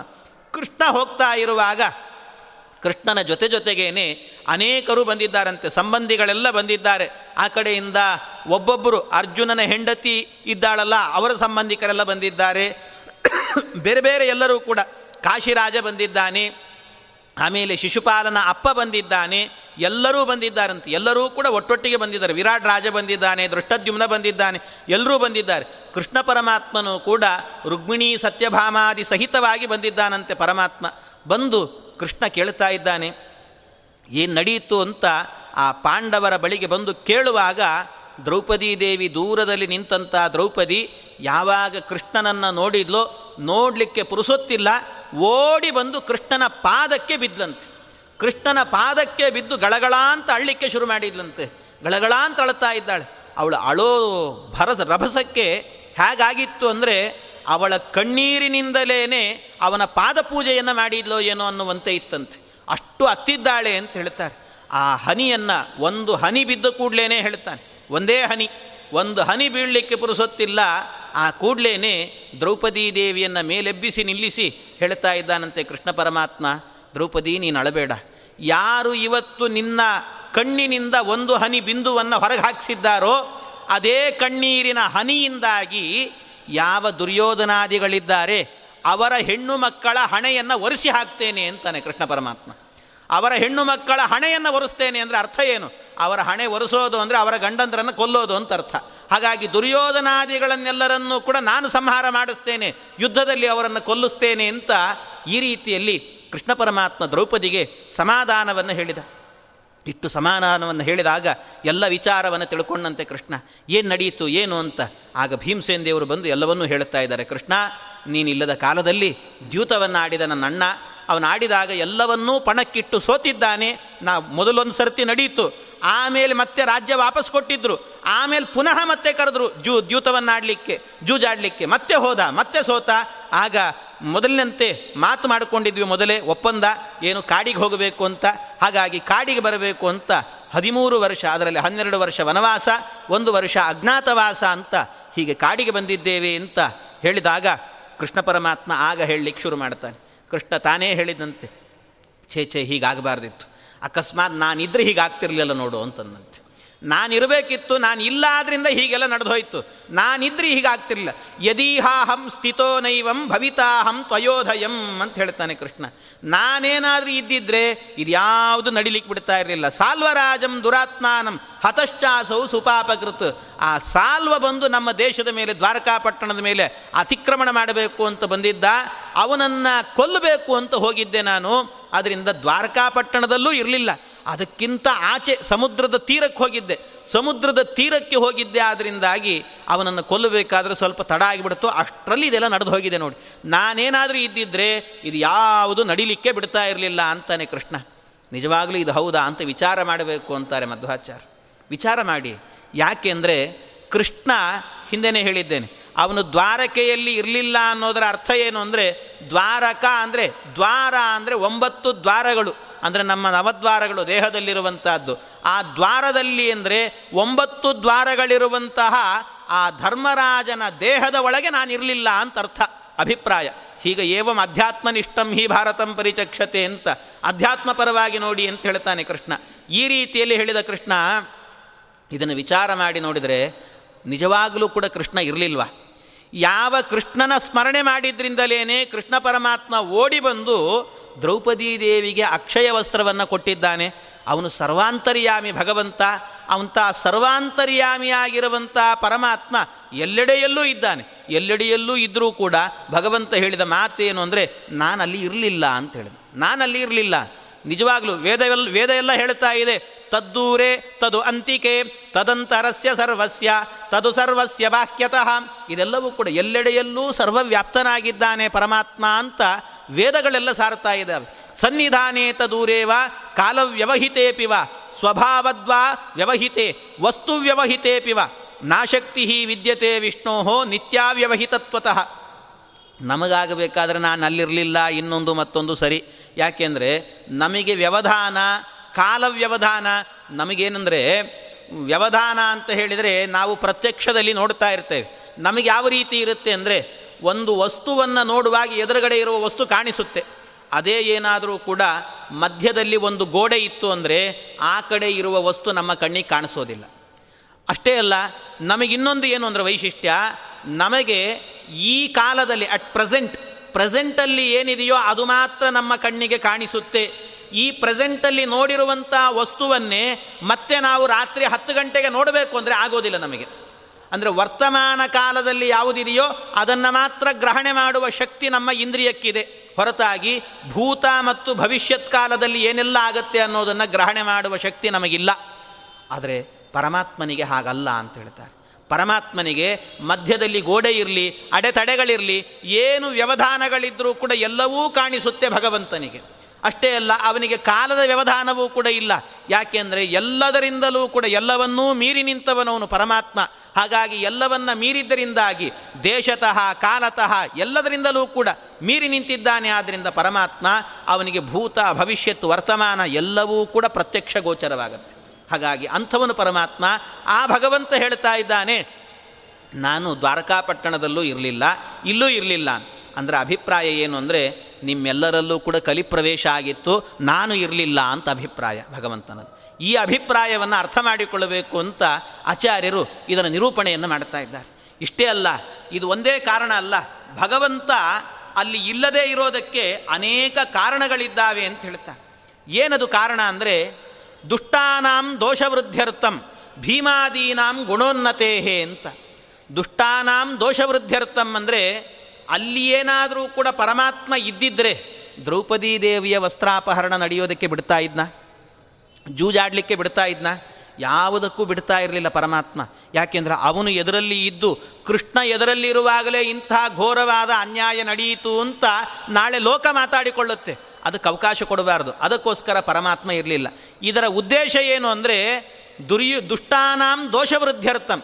ಇವನೇನಾದರೂ ಇದ್ದಿದ್ರೆ ಇದು ನಡೀತಾ ಇರಲಿಲ್ಲ. ಇವನು ಇಲ್ಲಾದ್ರಿಂದ ದುಷ್ಟರಾದವರು, ದುರ್ಯೋಧನಾದಿಗಳೆಲ್ಲ ಈ ಕೆಟ್ಟ ಕೆಲಸವನ್ನು ಮಾಡಿದರು. ಅಂದರೆ ಅಭಿಪ್ರಾಯ ಏನು? ಈ ಕೆಟ್ಟ ಕೆಲಸವನ್ನು ಮಾಡಿ, ಇನ್ನೂ ಹೆಚ್ಚು ಹೆಚ್ಚು ಪಾಪವನ್ನು ಸಂಪಾದನೆ ಮಾಡಲಿ ಅನ್ನೋದಕ್ಕೋಸ್ಕರ ಕೃಷ್ಣ ಇರಲಿಲ್ಲ ಅಂತ. ಅವರು ಹೆಚ್ಚು ಪಾಪವನ್ನು ಮಾಡಿಕೊಳ್ಳಿ ಅಂತ. ಅಷ್ಟೇ ಅಲ್ಲ, ಇನ್ನೊಂದು ವೈಶಿಷ್ಟ್ಯ ಏನು ಗೊತ್ತಾ? ಭೀಮಾದೀನಾಂ ಗುಣೋನ್ನತೇಹೆ ಅಂತ ಹೇಳ್ತಾರೆ. ಭೀಮಾದಿಗಳಿಗೆಲ್ಲ ಪುಣ್ಯ ಹೆಚ್ಚಾಗಬೇಕು ಅಂತ ಹೇಳ್ತಾರೆ. ಭೀಮಾದಿಗಳಿಗೆ ಪುಣ್ಯ ಬರಬೇಕು, ಇನ್ನು ದುರ್ಯೋಧನಾದಿಗಳಿಗಾಗುವಾಗ ಪಾಪ ಬರಬೇಕು. ಅದಕ್ಕೋಸ್ಕರ ಹಾಗೆ ಮಾಡಿದ್ನು. ಭೀಮಾದಿಗಳಿಗೆ ಪುಣ್ಯ ಹೇಗೆ ಬಂತು ಅಂತ ಕೇಳಿದರೆ, ಆ ಪುಣ್ಯ ಧರ್ಮರಾಜನಲ್ಲಿ ಇತ್ತಂತೆ. ಧರ್ಮರಾಜನಲ್ಲಿ ಒಂದಷ್ಟು ಪುಣ್ಯ ಸೇರಿತ್ತು. ಯಾಕೆಂದರೆ ರಾಜಸೂಯ ಯಾಗದಲ್ಲಿ ಆಗಬೇಕಾದರೆ ಅವನನ್ನು ದೀಕ್ಷಿತನನ್ನಾಗಿ ಮಾಡಿದ್ರು. ನಿಜವಾಗಲೂ ಹೇಳಬೇಕು ಅಂದರೆ ಪ್ರಧಾನವಾಗಿ ಎಲ್ಲ ಫಲವೂ ಕೂಡ ಭೀಮಸೇನ ದೇವರಿಗೆ ಸೇರುತ್ತೆ ಅಂತ ಹೇಳಿದ್ದೇವೆ. ಅಪ್ರಧಾನವಾಗಿ ಸ್ವಲ್ಪ ಮಾತ್ರ ಅವನಿಗೆ ಪುಣ್ಯ ಸೇರುತ್ತೆ ಆ ಸ್ವಲ್ಪ ಪುಣ್ಯವೂ ಕೂಡ ಅವನ ಯೋಗ್ಯತೆ ಮೀರಿ ಜಾಸ್ತಿ ಬಂದಿತ್ತಂತೆ. ಸ್ವಲ್ಪ ಬರೋದೇನೆ ಅವನ ಯೋಗ್ಯತೆಗೆ ಮೀರಿ ಬಂದಿತ್ತಂತೆ ಧರ್ಮರಾಜನಿಗೆ. ಆದ್ದರಿಂದ ಧರ್ಮರಾಜನ ಮೂಲಕವಾಗಿ ಜೂಜನ್ನು ಆಡಿಸಿದ ಪರಮಾತ್ಮ. ಜೂಜನ್ನು ಆಡಿಸೋದ್ರ ಮೂಲಕ ಅವನ ಪುಣ್ಯ ಎನ್ನುವಂಥದ್ದು ಏನು ಹೆಚ್ಚಾಗಿತ್ತು. ಆ ಪುಣ್ಯವನ್ನೆಲ್ಲ ಸಂಕ್ರಮಣ ಮಾಡಿದಂತೆ ಪುಣ್ಯ ಸಂಕ್ರಮಣ ಅಂತಲೇ ಕರೀತಾರೆ ಅದನ್ನು. ಪುಣ್ಯ ಸಂಕ್ರಮಣ ಮಾಡೋದಂದ್ರೆ ಏನರ್ಥ? ಪುಣ್ಯವನ್ನು ಬೇರೆಯವರಿಗೆಲ್ಲ ಹಂಚಿದನಂತೆ. ಬೇರೆಯವರಿಗಾಗಬೇಕಾದ್ರೆ ಭೀಮಸೇನ್ ದೇವರಿಗೆಲ್ಲರಿಗೂ ಕೂಡ ಹಂಚಿಬಿಟ್ನಂತೆ ಆ ಪುಣ್ಯವನ್ನು. ಭೀಮ, ದ್ರೌಪದಿ ದೇವಿ, ಅರ್ಜುನ, ಇವರೆಲ್ಲರಿಗೂ ಕೂಡ ಪರಮಾತ್ಮ ಹಂಚಿದ ಅಂತ ಹೇಳ್ತಾರೆ. ಈ ರೀತಿ ಪುಣ್ಯ ಸಂಕ್ರಮಣವನ್ನು ಮಾಡೋದಕ್ಕೋಸ್ಕರವಾಗಿ. ಅದು ಯಾವ ರೀತಿ ಅಂದರೆ ಧರ್ಮರಾಜ ಹಿರಿಯ. ಅವನು ಹಿರಿಯ ಆದ್ದರಿಂದ ರಾಜಸೂಯದಲ್ಲಿ ಅವನೇ ಮುಖ್ಯವಾಗಿ ಕೂತಿದ್ದ, ದೀಕ್ಷಿತನಾಗಿದ್ದ. ಇದರ ಮೂಲಕವಾಗಿ ಅವನು ಪುಣ್ಯ ಸಂಪಾದನೆ ಮಾಡಿದ. ಮಾಡಿದ ಪುಣ್ಯ ಅವನ ಯೋಗ್ಯತೆ ಮೀರಿ ಹೆಚ್ಚಾಯಿತು. ಅದಕ್ಕೆ ಭೀಮಾದಿಗಳಿಗೆ ಹಂಚಲಿಕ್ಕೆ ಈ ವ್ಯವಹಾರವನ್ನು ಮಾಡಿದ ಕೃಷ್ಣ. ಅಷ್ಟೇ ಅಲ್ಲ, ಇನ್ನೊಂದೇನು ಅಂದರೆ ಆ ಪ್ರಸಂಗದಲ್ಲಾಗುವಾಗ ಆ ಪುಣ್ಯ ಹಂಚಿದ್ದರಲ್ಲೂ ಕೂಡ ತಾರತಮ್ಯ ಇದೆ ಅಂತ ಹೇಳ್ತಾರೆ. ಪುಣ್ಯ ಹಂಚೋ ವಿಷಯದಲ್ಲೂ ತಾರತಮ್ಯ. ಮೊದಲಿಗೆ ಹೆಚ್ಚು ಪಟ್ಟು ಪುಣ್ಯ ಭೀಮಸೇನ್ ದೇವರಿಗೆ ಹೋಗಿ ಸೇರಿತಂತೆ. ಅದಕ್ಕಿಂತ ಸ್ವಲ್ಪ ಕಮ್ಮಿ ಆಗಬೇಕಾದರೆ ದ್ರೌಪದಿ ದೇವಿಗೆ ಸೇರಿತಂತೆ. ಅದಕ್ಕಿಂತ ಕೆಳಗೆ ಅರ್ಜುನನಿಗೆ ಸೇರಿತಂತೆ. ಈ ರೀತಿ ಪುಣ್ಯವನ್ನು ಸಂಕ್ರಮಣ ಮಾಡಿದ್ದು ಈ ಕ್ರಮ ಅಂತ ಹೇಳ್ತಾರೆ. ಯಾಕೆ ಭೀಮನಿಗೆ ಹೆಚ್ಚು ಯಾಕೆ ಸೇರಿತು ಅಂದರೆ ಭೀಮಸೇನ ದೇವರಾಗಬೇಕಾದ್ರೆ ಅವರೇನು ಮಾಡಿದರು? ದ್ರೌಪದಿಯ ವಸ್ತ್ರಾಪಹರಣ ನಡೆಯುವಾಗ ಮತ್ತು ಜೂಜಾಟದಲ್ಲಿ ಆಗುವಾಗ ಪಣಕ್ಕೆ ಇಡುವಾಗ, ಕೃಷ್ಣನನ್ನು ಪಣಕ್ಕೆ ಇಡು ಅನ್ನುವಾಗ ಎಲ್ಲ ಸಂದರ್ಭದಲ್ಲೂ ಕೂಡ ಎದ್ದು ನಿಂತು ಪ್ರತಿಭಟನೆ ಮಾಡಿದ್ದಾರೆ ಭೀಮಸೇನ ದೇವರು. ಎದ್ದು ನಿಂತು ಪ್ರತಿಭಟನೆ ಮಾಡಿದ್ದಾರೆ. ಅವರು ಪ್ರತಿಭಟನೆ ಮಾಡಿದಾಗ ಉಳಿದವರೆಲ್ಲ ಏನು ಮಾಡಿದರು? ಸಮಾಧಾನವಾಗಿರು. ಸಮಾಧಾನ. ಅರ್ಜುನ ಹೇಳಿದ, ಧರ್ಮರಾಜ ಹೇಳಿದ, ಎಲ್ಲರೂ ಸಮಾಧಾನವಾಗಿರು ಅಂತ ಹೇಳಿದರು. ಎಲ್ಲರೂ ಸಮಾಧಾನವಾಗಿರು ಅಂತ ಹೇಳಿದ್ದರಿಂದಾಗಿ ಅರ್ಜುನಾದಿಗಳು ಭೀ, ಭೀಮಸೇನ ಸರಿಯಾದ ಮಾರ್ಗದಲ್ಲಿ ನಡೀತಾ ಇರುವಾಗ ಅವನನ್ನು ಸರಿಯಾದ ಮಾರ್ಗದಲ್ಲಿದ್ದಿ ನೀನು ಹೋಗಬೇಡ ಆ ಮಾರ್ಗಕ್ಕೆ ಅಂತ ತಡೆದು ನಿಲ್ಲಿಸಿದ್ದಾರೆ. ಆದ್ದರಿಂದ ಅರ್ಜುನಾದಿಗಳಿಗೆ ಕಮ್ಮಿ ಪುಣ್ಯ ಬಂತಂತೆ. ಆದರೆ ಭೀಮಸೇನ ದೇವರು ಸರಿಯಾದ ಸನ್ಮಾರ್ಗದಲ್ಲಿ ನಡೆದರು ಆದ್ದರಿಂದ ಅವರಿಗೆ ಹೆಚ್ಚಿನ ಪುಣ್ಯ ಎನ್ನುವಂಥದ್ದು ಲಭ್ಯವಾಯಿತು. ಅವರಿಗಿಂತಲೂ ಒಂದು ಅಂಶ ಕಮ್ಮಿ ಯಾರಿಗೆ ಅಂದರೆ ದ್ರೌಪದಿ ದೇವಿ ಆಗುವಾಗ ಇಂಥ ದುಷ್ಟರು, ನೀಚರಿವರು ಇವರಿಗೆ ಶಿಕ್ಷೆಯನ್ನು ಕೊಡಿ ಅಂತ ಕೇಳದೇನೆ ಅವಳೇನು ಮಾಡಿದ್ಲು? ಆ ಶಿಕ್ಷೆಯನ್ನು ಹೇಳದೇನೆ ತನ್ನವರನ್ನು ಮಾತ್ರ ಬಿಡಿಸಿಕೊಂಡು ಬಂದಳು ಆದ್ದರಿಂದ ಭೀಮಸೇನ ದೇವರಿಗಿಂತಲೂ ಕೂಡ ಸ್ವಲ್ಪ ಕಮ್ಮಿ. ಅವಳು ಪ್ರತಿಭಟನೆ ಮಾಡಿದ್ದಾಳೆ. ಆದರೆ ಅವರಿಗೆ ಶಿಕ್ಷೆಯಾಗುವಂತೆ ಮಾಡಲಿಲ್ಲ. ಅದಕ್ಕೋಸ್ಕರವಾಗಿ ಅವಳಿಗೆ ಸ್ವಲ್ಪ ಪರ್ಸೆಂಟೇಜ್ ಕಮ್ಮಿ. ಇನ್ನು ಉಳಿದಂತೆ ಅರ್ಜುನ ಆಗಬೇಕಾದ್ರೆ ಧರ್ಮರಾಜನದ್ದು ಸರಿ ಅಂತ ಹೇಳಲಿಲ್ಲ. ಅವನದ್ದು ತಪ್ಪು ಹೌದು. ಆದರೆ ಭೀಮಸೇನನ್ನು ತಡೆದಿದ್ದಾನೆ. ಅದಕ್ಕೋಸ್ಕರವಾಗಿ ಅವನಿಗಾಗುವಾಗ ಪುಣ್ಯದ ಪರ್ಸೆಂಟೇಜಲ್ಲಿ ಸ್ವಲ್ಪ ಕಮ್ಮಿ ಅಂತ. ಹೀಗೆ ಈ ರೀತಿಯಲ್ಲಿ ಪರಮಾತ್ಮ ಹಂಚಿದ ಅಂತ ಹೇಳ್ತಾರೆ. ಅಧಿಕವಾದಂಥ ಪುಣ್ಯವನ್ನು ಎಲ್ಲರಲ್ಲೂ ಕೂಡ ಹಂಚಿದ್ದಾನೆ ಅಂತ. ಆದ್ದರಿಂದಲೇ ಭಗವಂತನಿಗೆ ವೇದದಲ್ಲಾಗುವಾಗ ಒಂದು ಮಾತಿದೆ, ಒಂದು ಶಬ್ದ ಹೇಳುತ್ತಾರೆ, ಪರಮಾತ್ಮನ ಹೆಸರಂತೆ. ಏದಮಾನದ್ವಿಡಿತ್ಯೇವ ವಿಷ್ಣೋರ್ನಾಮ ಹಿ ವೈದಿಕಂ ಅದು ವೈದಿಕಂ, ವೈ, ವೇದದಲ್ಲಿ ಇರುವಂಥ ಹೆಸರು ಪರಮಾತ್ಮನಿಗೇನು ಅಂದರೆ ಏಧಮಾನದ್ವಿಟ್ ಅಂತ ಕರೀತಾರೆ. ಏಧಮಾನದ್ವಿಟ್ ಅಂತ ಹೇಳಿದರೆ ಅದರ ಅಭಿಪ್ರಾಯ ಏನು ಅಂದರೆ, ಏಧಮಾನ ಅಂದರೆ ತನ್ನ ಯೋಗ್ಯತೆಯನ್ನು ಮೀರಿ ಹೆಚ್ಚು ಪುಣ್ಯವನ್ನು ಸಂಪಾದನೆ ಮಾಡಿದರೆ ದ್ವಿಟ್ ಅದನ್ನು ನಾಶ ಮಾಡ್ತಾನೆ ಪರಮಾತ್ಮ ಅಂತ ಅರ್ಥ. ಇದು ವೇದದಲ್ಲೇ ಇರುವಂಥ ಹೆಸರು. ಆದ್ದರಿಂದ ಧರ್ಮರಾಜನು ಕೂಡ ತನ್ನ ಯೋಗ್ಯತೆಯನ್ನು ಮೀರಿ ಪುಣ್ಯವನ್ನು ಸಂಪಾದನೆ ಮಾಡಿದ್ರಿಂದಾಗಿ ಅವನ ಪುಣ್ಯವನ್ನು ಹ್ರಾಸ ಮಾಡಿ ಎಲ್ಲರಿಗೂ ಕೂಡ ಹಂಚಿದ್ದಾನೆ ಅಂತ ಹೇಳ್ತಾರೆ. ಇಷ್ಟು ಮಾತ್ರ ಅಲ್ಲ, ಪುನಶ್ಚ ಪಾಪ ವೃದ್ಧ್ಯರ್ಥಂ ಅಜೋ ದುರ್ಯೋಧನಾದಿಷು ವ್ಯಾಸೋ ಅಂಬಿಕಾಸುತಂ ಪ್ರಾಹ ಪಾರ್ತಾಮೇ ಅಭ್ಯಧಿಕಂ ಪ್ರಿಯಾ ತೇಷಾಂ ಪ್ರವಾಸನಂ ಚೈವ ಪ್ರಿಯಂ ನ ಮಮ ಸರ್ವತ ಇತಿ ದುರ್ಯೋಧನಾದೀನಾಂ ಪಾಪವೃದ್ಧ್ಯರ್ಥಮೇವ ಸಹ. ಆ ಪ್ರಸಂಗದಲ್ಲೂ ಕೂಡ ದ್ರೌಪದಿ ದೇವಿಗೆ ಪೂರ್ಣವಾಗಿ ಅವಮಾನ ಆಗಲಿಕ್ಕೆ ಬಿಡಲಿಲ್ಲ. ಅಕ್ಷಯ ವಸ್ತ್ರವನ್ನು ಕೊಟ್ಟಿದ್ದಾನೆ. ಅದರ ಜೊತೆಗೆ ಈ ಪಾಪಿಷ್ಟರ ಮೂಲಕ ಅನೇಕ ಪಾಪಗಳನ್ನು ಮಾಡಿಸಿದ್ದಾನೆ. ಯಾಕೆ ಅಂದರೆ ಪಾಂಡವರು ನನ್ನವರು, ನನಗೆ ಪ್ರಿಯರಾಗಿದ್ದಾರೆ ಅಂದರೆ ಸಜ್ಜನರು, ಸಜ್ಜನರಿಗೆ ಅನ್ಯಾಯವನ್ನು ಮಾಡಿದ್ದಾರೆ ಅಂದರೆ ಅವರ ಪಾಪ ದಿನೇ ದಿನೇ ಅಭಿವೃದ್ಧಿ ಆಗ್ತಾ ಹೋಗುತ್ತೆ ಅಂತ ಅರ್ಥ. ಹಾಗಾಗಿ ಪಾಪ ಅವರಲ್ಲಿ ಅಭಿವೃದ್ಧಿ ಆಗಲಿ ಅನ್ನೋದಕ್ಕೋಸ್ಕರ ಈ ರೀತಿ ಪರಮಾತ್ಮ ಮಾಡಿದ್ದಾನೆ ಅಂತ ಅರ್ಥ ಮಾಡಿಕೊಳ್ಳಬೇಕು ಅಂತ ಇಷ್ಟೆಲ್ಲ ಆಚಾರ್ಯರು ಪುಣ್ಯವನ್ನು ಮತ್ತು ಪಾಪವನ್ನು ಈ ರೀತಿ ಹಂಚಿದ್ದಾರೆ ಅಂತ ಹೇಳ್ತಾರೆ.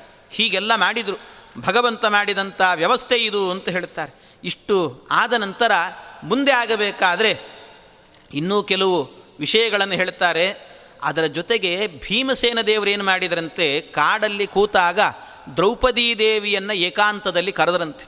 ಏಕಾಂತದಲ್ಲಿ ಅದು ಸರಿಯಾಗಿ ಇದೇ ರೀತಿ ದಿನಗಳು ಕಳೀತಾ ಕಳೀತಾ ಒಂದು ವರ್ಷ ಆಗಿತ್ತು. ಒಂದು ವರ್ಷ ಆಗಿರುವಾಗ ಆಗ ದ್ರೌಪದೀ ದೇವಿಯನ್ನು ಹತ್ರಕ್ಕೆ ಕರೆದರಂತೆ ಭೀಮಸೇನ ದೇವರು. ಕರೆದು ಹೇಳ್ತಾ ಇದ್ದಾರೆ ಪಾಂಡವಾನಾಂಚ ಯಾ ಭಾರ್ಯಾ ಪುತ್ರ ಅಪಿಚ ಸರ್ವಶಃ, ಅನ್ವೇವ ಪಾಂಡವಾನ್ಯಾತ ವನಮತ್ರೈವ ಸಂಸ್ಥಿತಾ ಅವರು ಒಂದು ವರ್ಷ ಆಗಿತ್ತಲ್ಲ, ಒಂದು ವರ್ಷ ವನವಾಸವೇ ಆಗಿರಲಿಲ್ಲ ಅಂತ ಹೇಳ್ತಾರೆ. ವನವಾಸ ಅಂದರೆ ಎಲ್ಲರನ್ನೂ ಬಿಟ್ಟು ಕಾಡಿಗೆ ಹೋಗಿ ಕೂತಿದ್ರೆ ವನವಾಸ ಆಗ್ತಿತ್ತು. ಆದರೆ ಇದು ಯಾವುದು ವನವಾಸವೇ ಇಲ್ಲ. ಯಾಕೆಂದರೆ ಆ ಕಾಡಿನಲ್ಲಾಗುವಾಗ ವಾಸ ಮಾಡುವ ಕಾಲದಲ್ಲಿ ಎಲ್ಲರೂ ಅವ್ರ ಜೊತೆಗೆ ಬಂದಿದ್ದರು ಬಂಧು ಬಾಂಧವರೆಲ್ಲ ಇದ್ದರು ಅಂತ ಹೇಳ್ತಾರೆ. ಯಾರ್ಯಾರು ಬಂದಿದ್ದರು ದೃಷ್ಟದ್ಯುಮ್ನಃ ತತಕೃಷ್ಣಾಂ ಸಾಂತ್ವಯಿತ್ವೈವ ಕೇಶವಂ ಪ್ರಣಮ್ಯ ಸಮನುಜ್ಞಾತಃ ಭಾಗಿನೇಯೈ ಪುರಂ ಯಯೌ ಎಲ್ಲರೂ ಬಂದಿದ್ದರು ದ್ರೌಪದಿ ದೇವಿಯ ಐದು ಮಂದಿ ಮಕ್ಕಳೇನಿದ್ದರು ಉಪಪಾಂಡವರು, ಶ್ರುತಕೀರ್ತಿ ಮೊದಲಾದವರು, ಅವರೆಲ್ಲರೂ ಬಂದಿದ್ದಾರೆ. ಅದರ ಜೊತೆಗೆ ಸುಭದ್ರೆಯ ಮಗನಾದಂಥ ಅಭಿಮನ್ಯು ಏನಿದ್ದಾನೆ? ಸುಭದ್ರೆಯೂ ಬಂದಿದ್ದಾಳೆ, ಅಭಿಮನ್ಯುವೂ ಬಂದಿದ್ದಾನೆ. ಭೀಮಸೇನ ದೇವರಿಗೆ ಬೇರೊಂದು ವಿವಾಹ ಆಗಿದೆ. ಯಾರ ಜೊತೆ? ಕಾಶಿರಾಜನ ಮಗಳು ಕಾಶಿರಾ, ಕಾಶಿರಾಜನ ಮಗಳ ಜೊತೆಗೆ, ಅವಳ ಜೊತೆಗೆ ವಿವಾಹ, ಅವಳೂ ಬಂದಿದ್ದಾಳೆ, ಕಾಳಿದೇವಿ ಬಂದಿದ್ದಾಳೆ. ಹಾಗಾಗಿ ಅವಳೂ ಬಂದಿದ್ದಾಳೆ. ಆಮೇಲೆ ಈ ಕಡೆಯಿಂದ ನೋಡಿದರೆ ಆ ನಕುಲ ಮತ್ತು ಸಹದೇವ. ಇವರಿಬ್ಬರೇ ಹೆಂಡಂದ್ರೆ ಮಾತ್ರ ಬಂದಿರಲಿಲ್ಲಂತೆ. ನಕುಲನ ಹೆಂಡತಿ ಯಾರು ಅಂದರೆ ಶಲ್ಯನ ಮಗಳು ಪಾರ್ವತಿ ಅಂತ ಅವಳ ಹೆಸರು. ಇನ್ನೊಬ್ಬಳು ವಿಜಯ ಅಂತ, ಅಂದರೆ ಜರಾಸಂದನ ಮಗಳು. ಸ, ಜರಾಸಂದನ ಮಗ ಸಹದೇವ ಅಂತಲೇ ಅವನ ಹೆಸರು. ಅವನಿಗೊಬ್ಬ ತಂಗಿ ಇದ್ಲು, ಅವಳ ಹೆಸರು ವಿಜಯ ಅಂತ. ಅವಳನ್ನು ಈ ಸಹದೇವನೇ ಮದುವೆ ಮಾಡಿಕೊಂಡಿದ್ದ.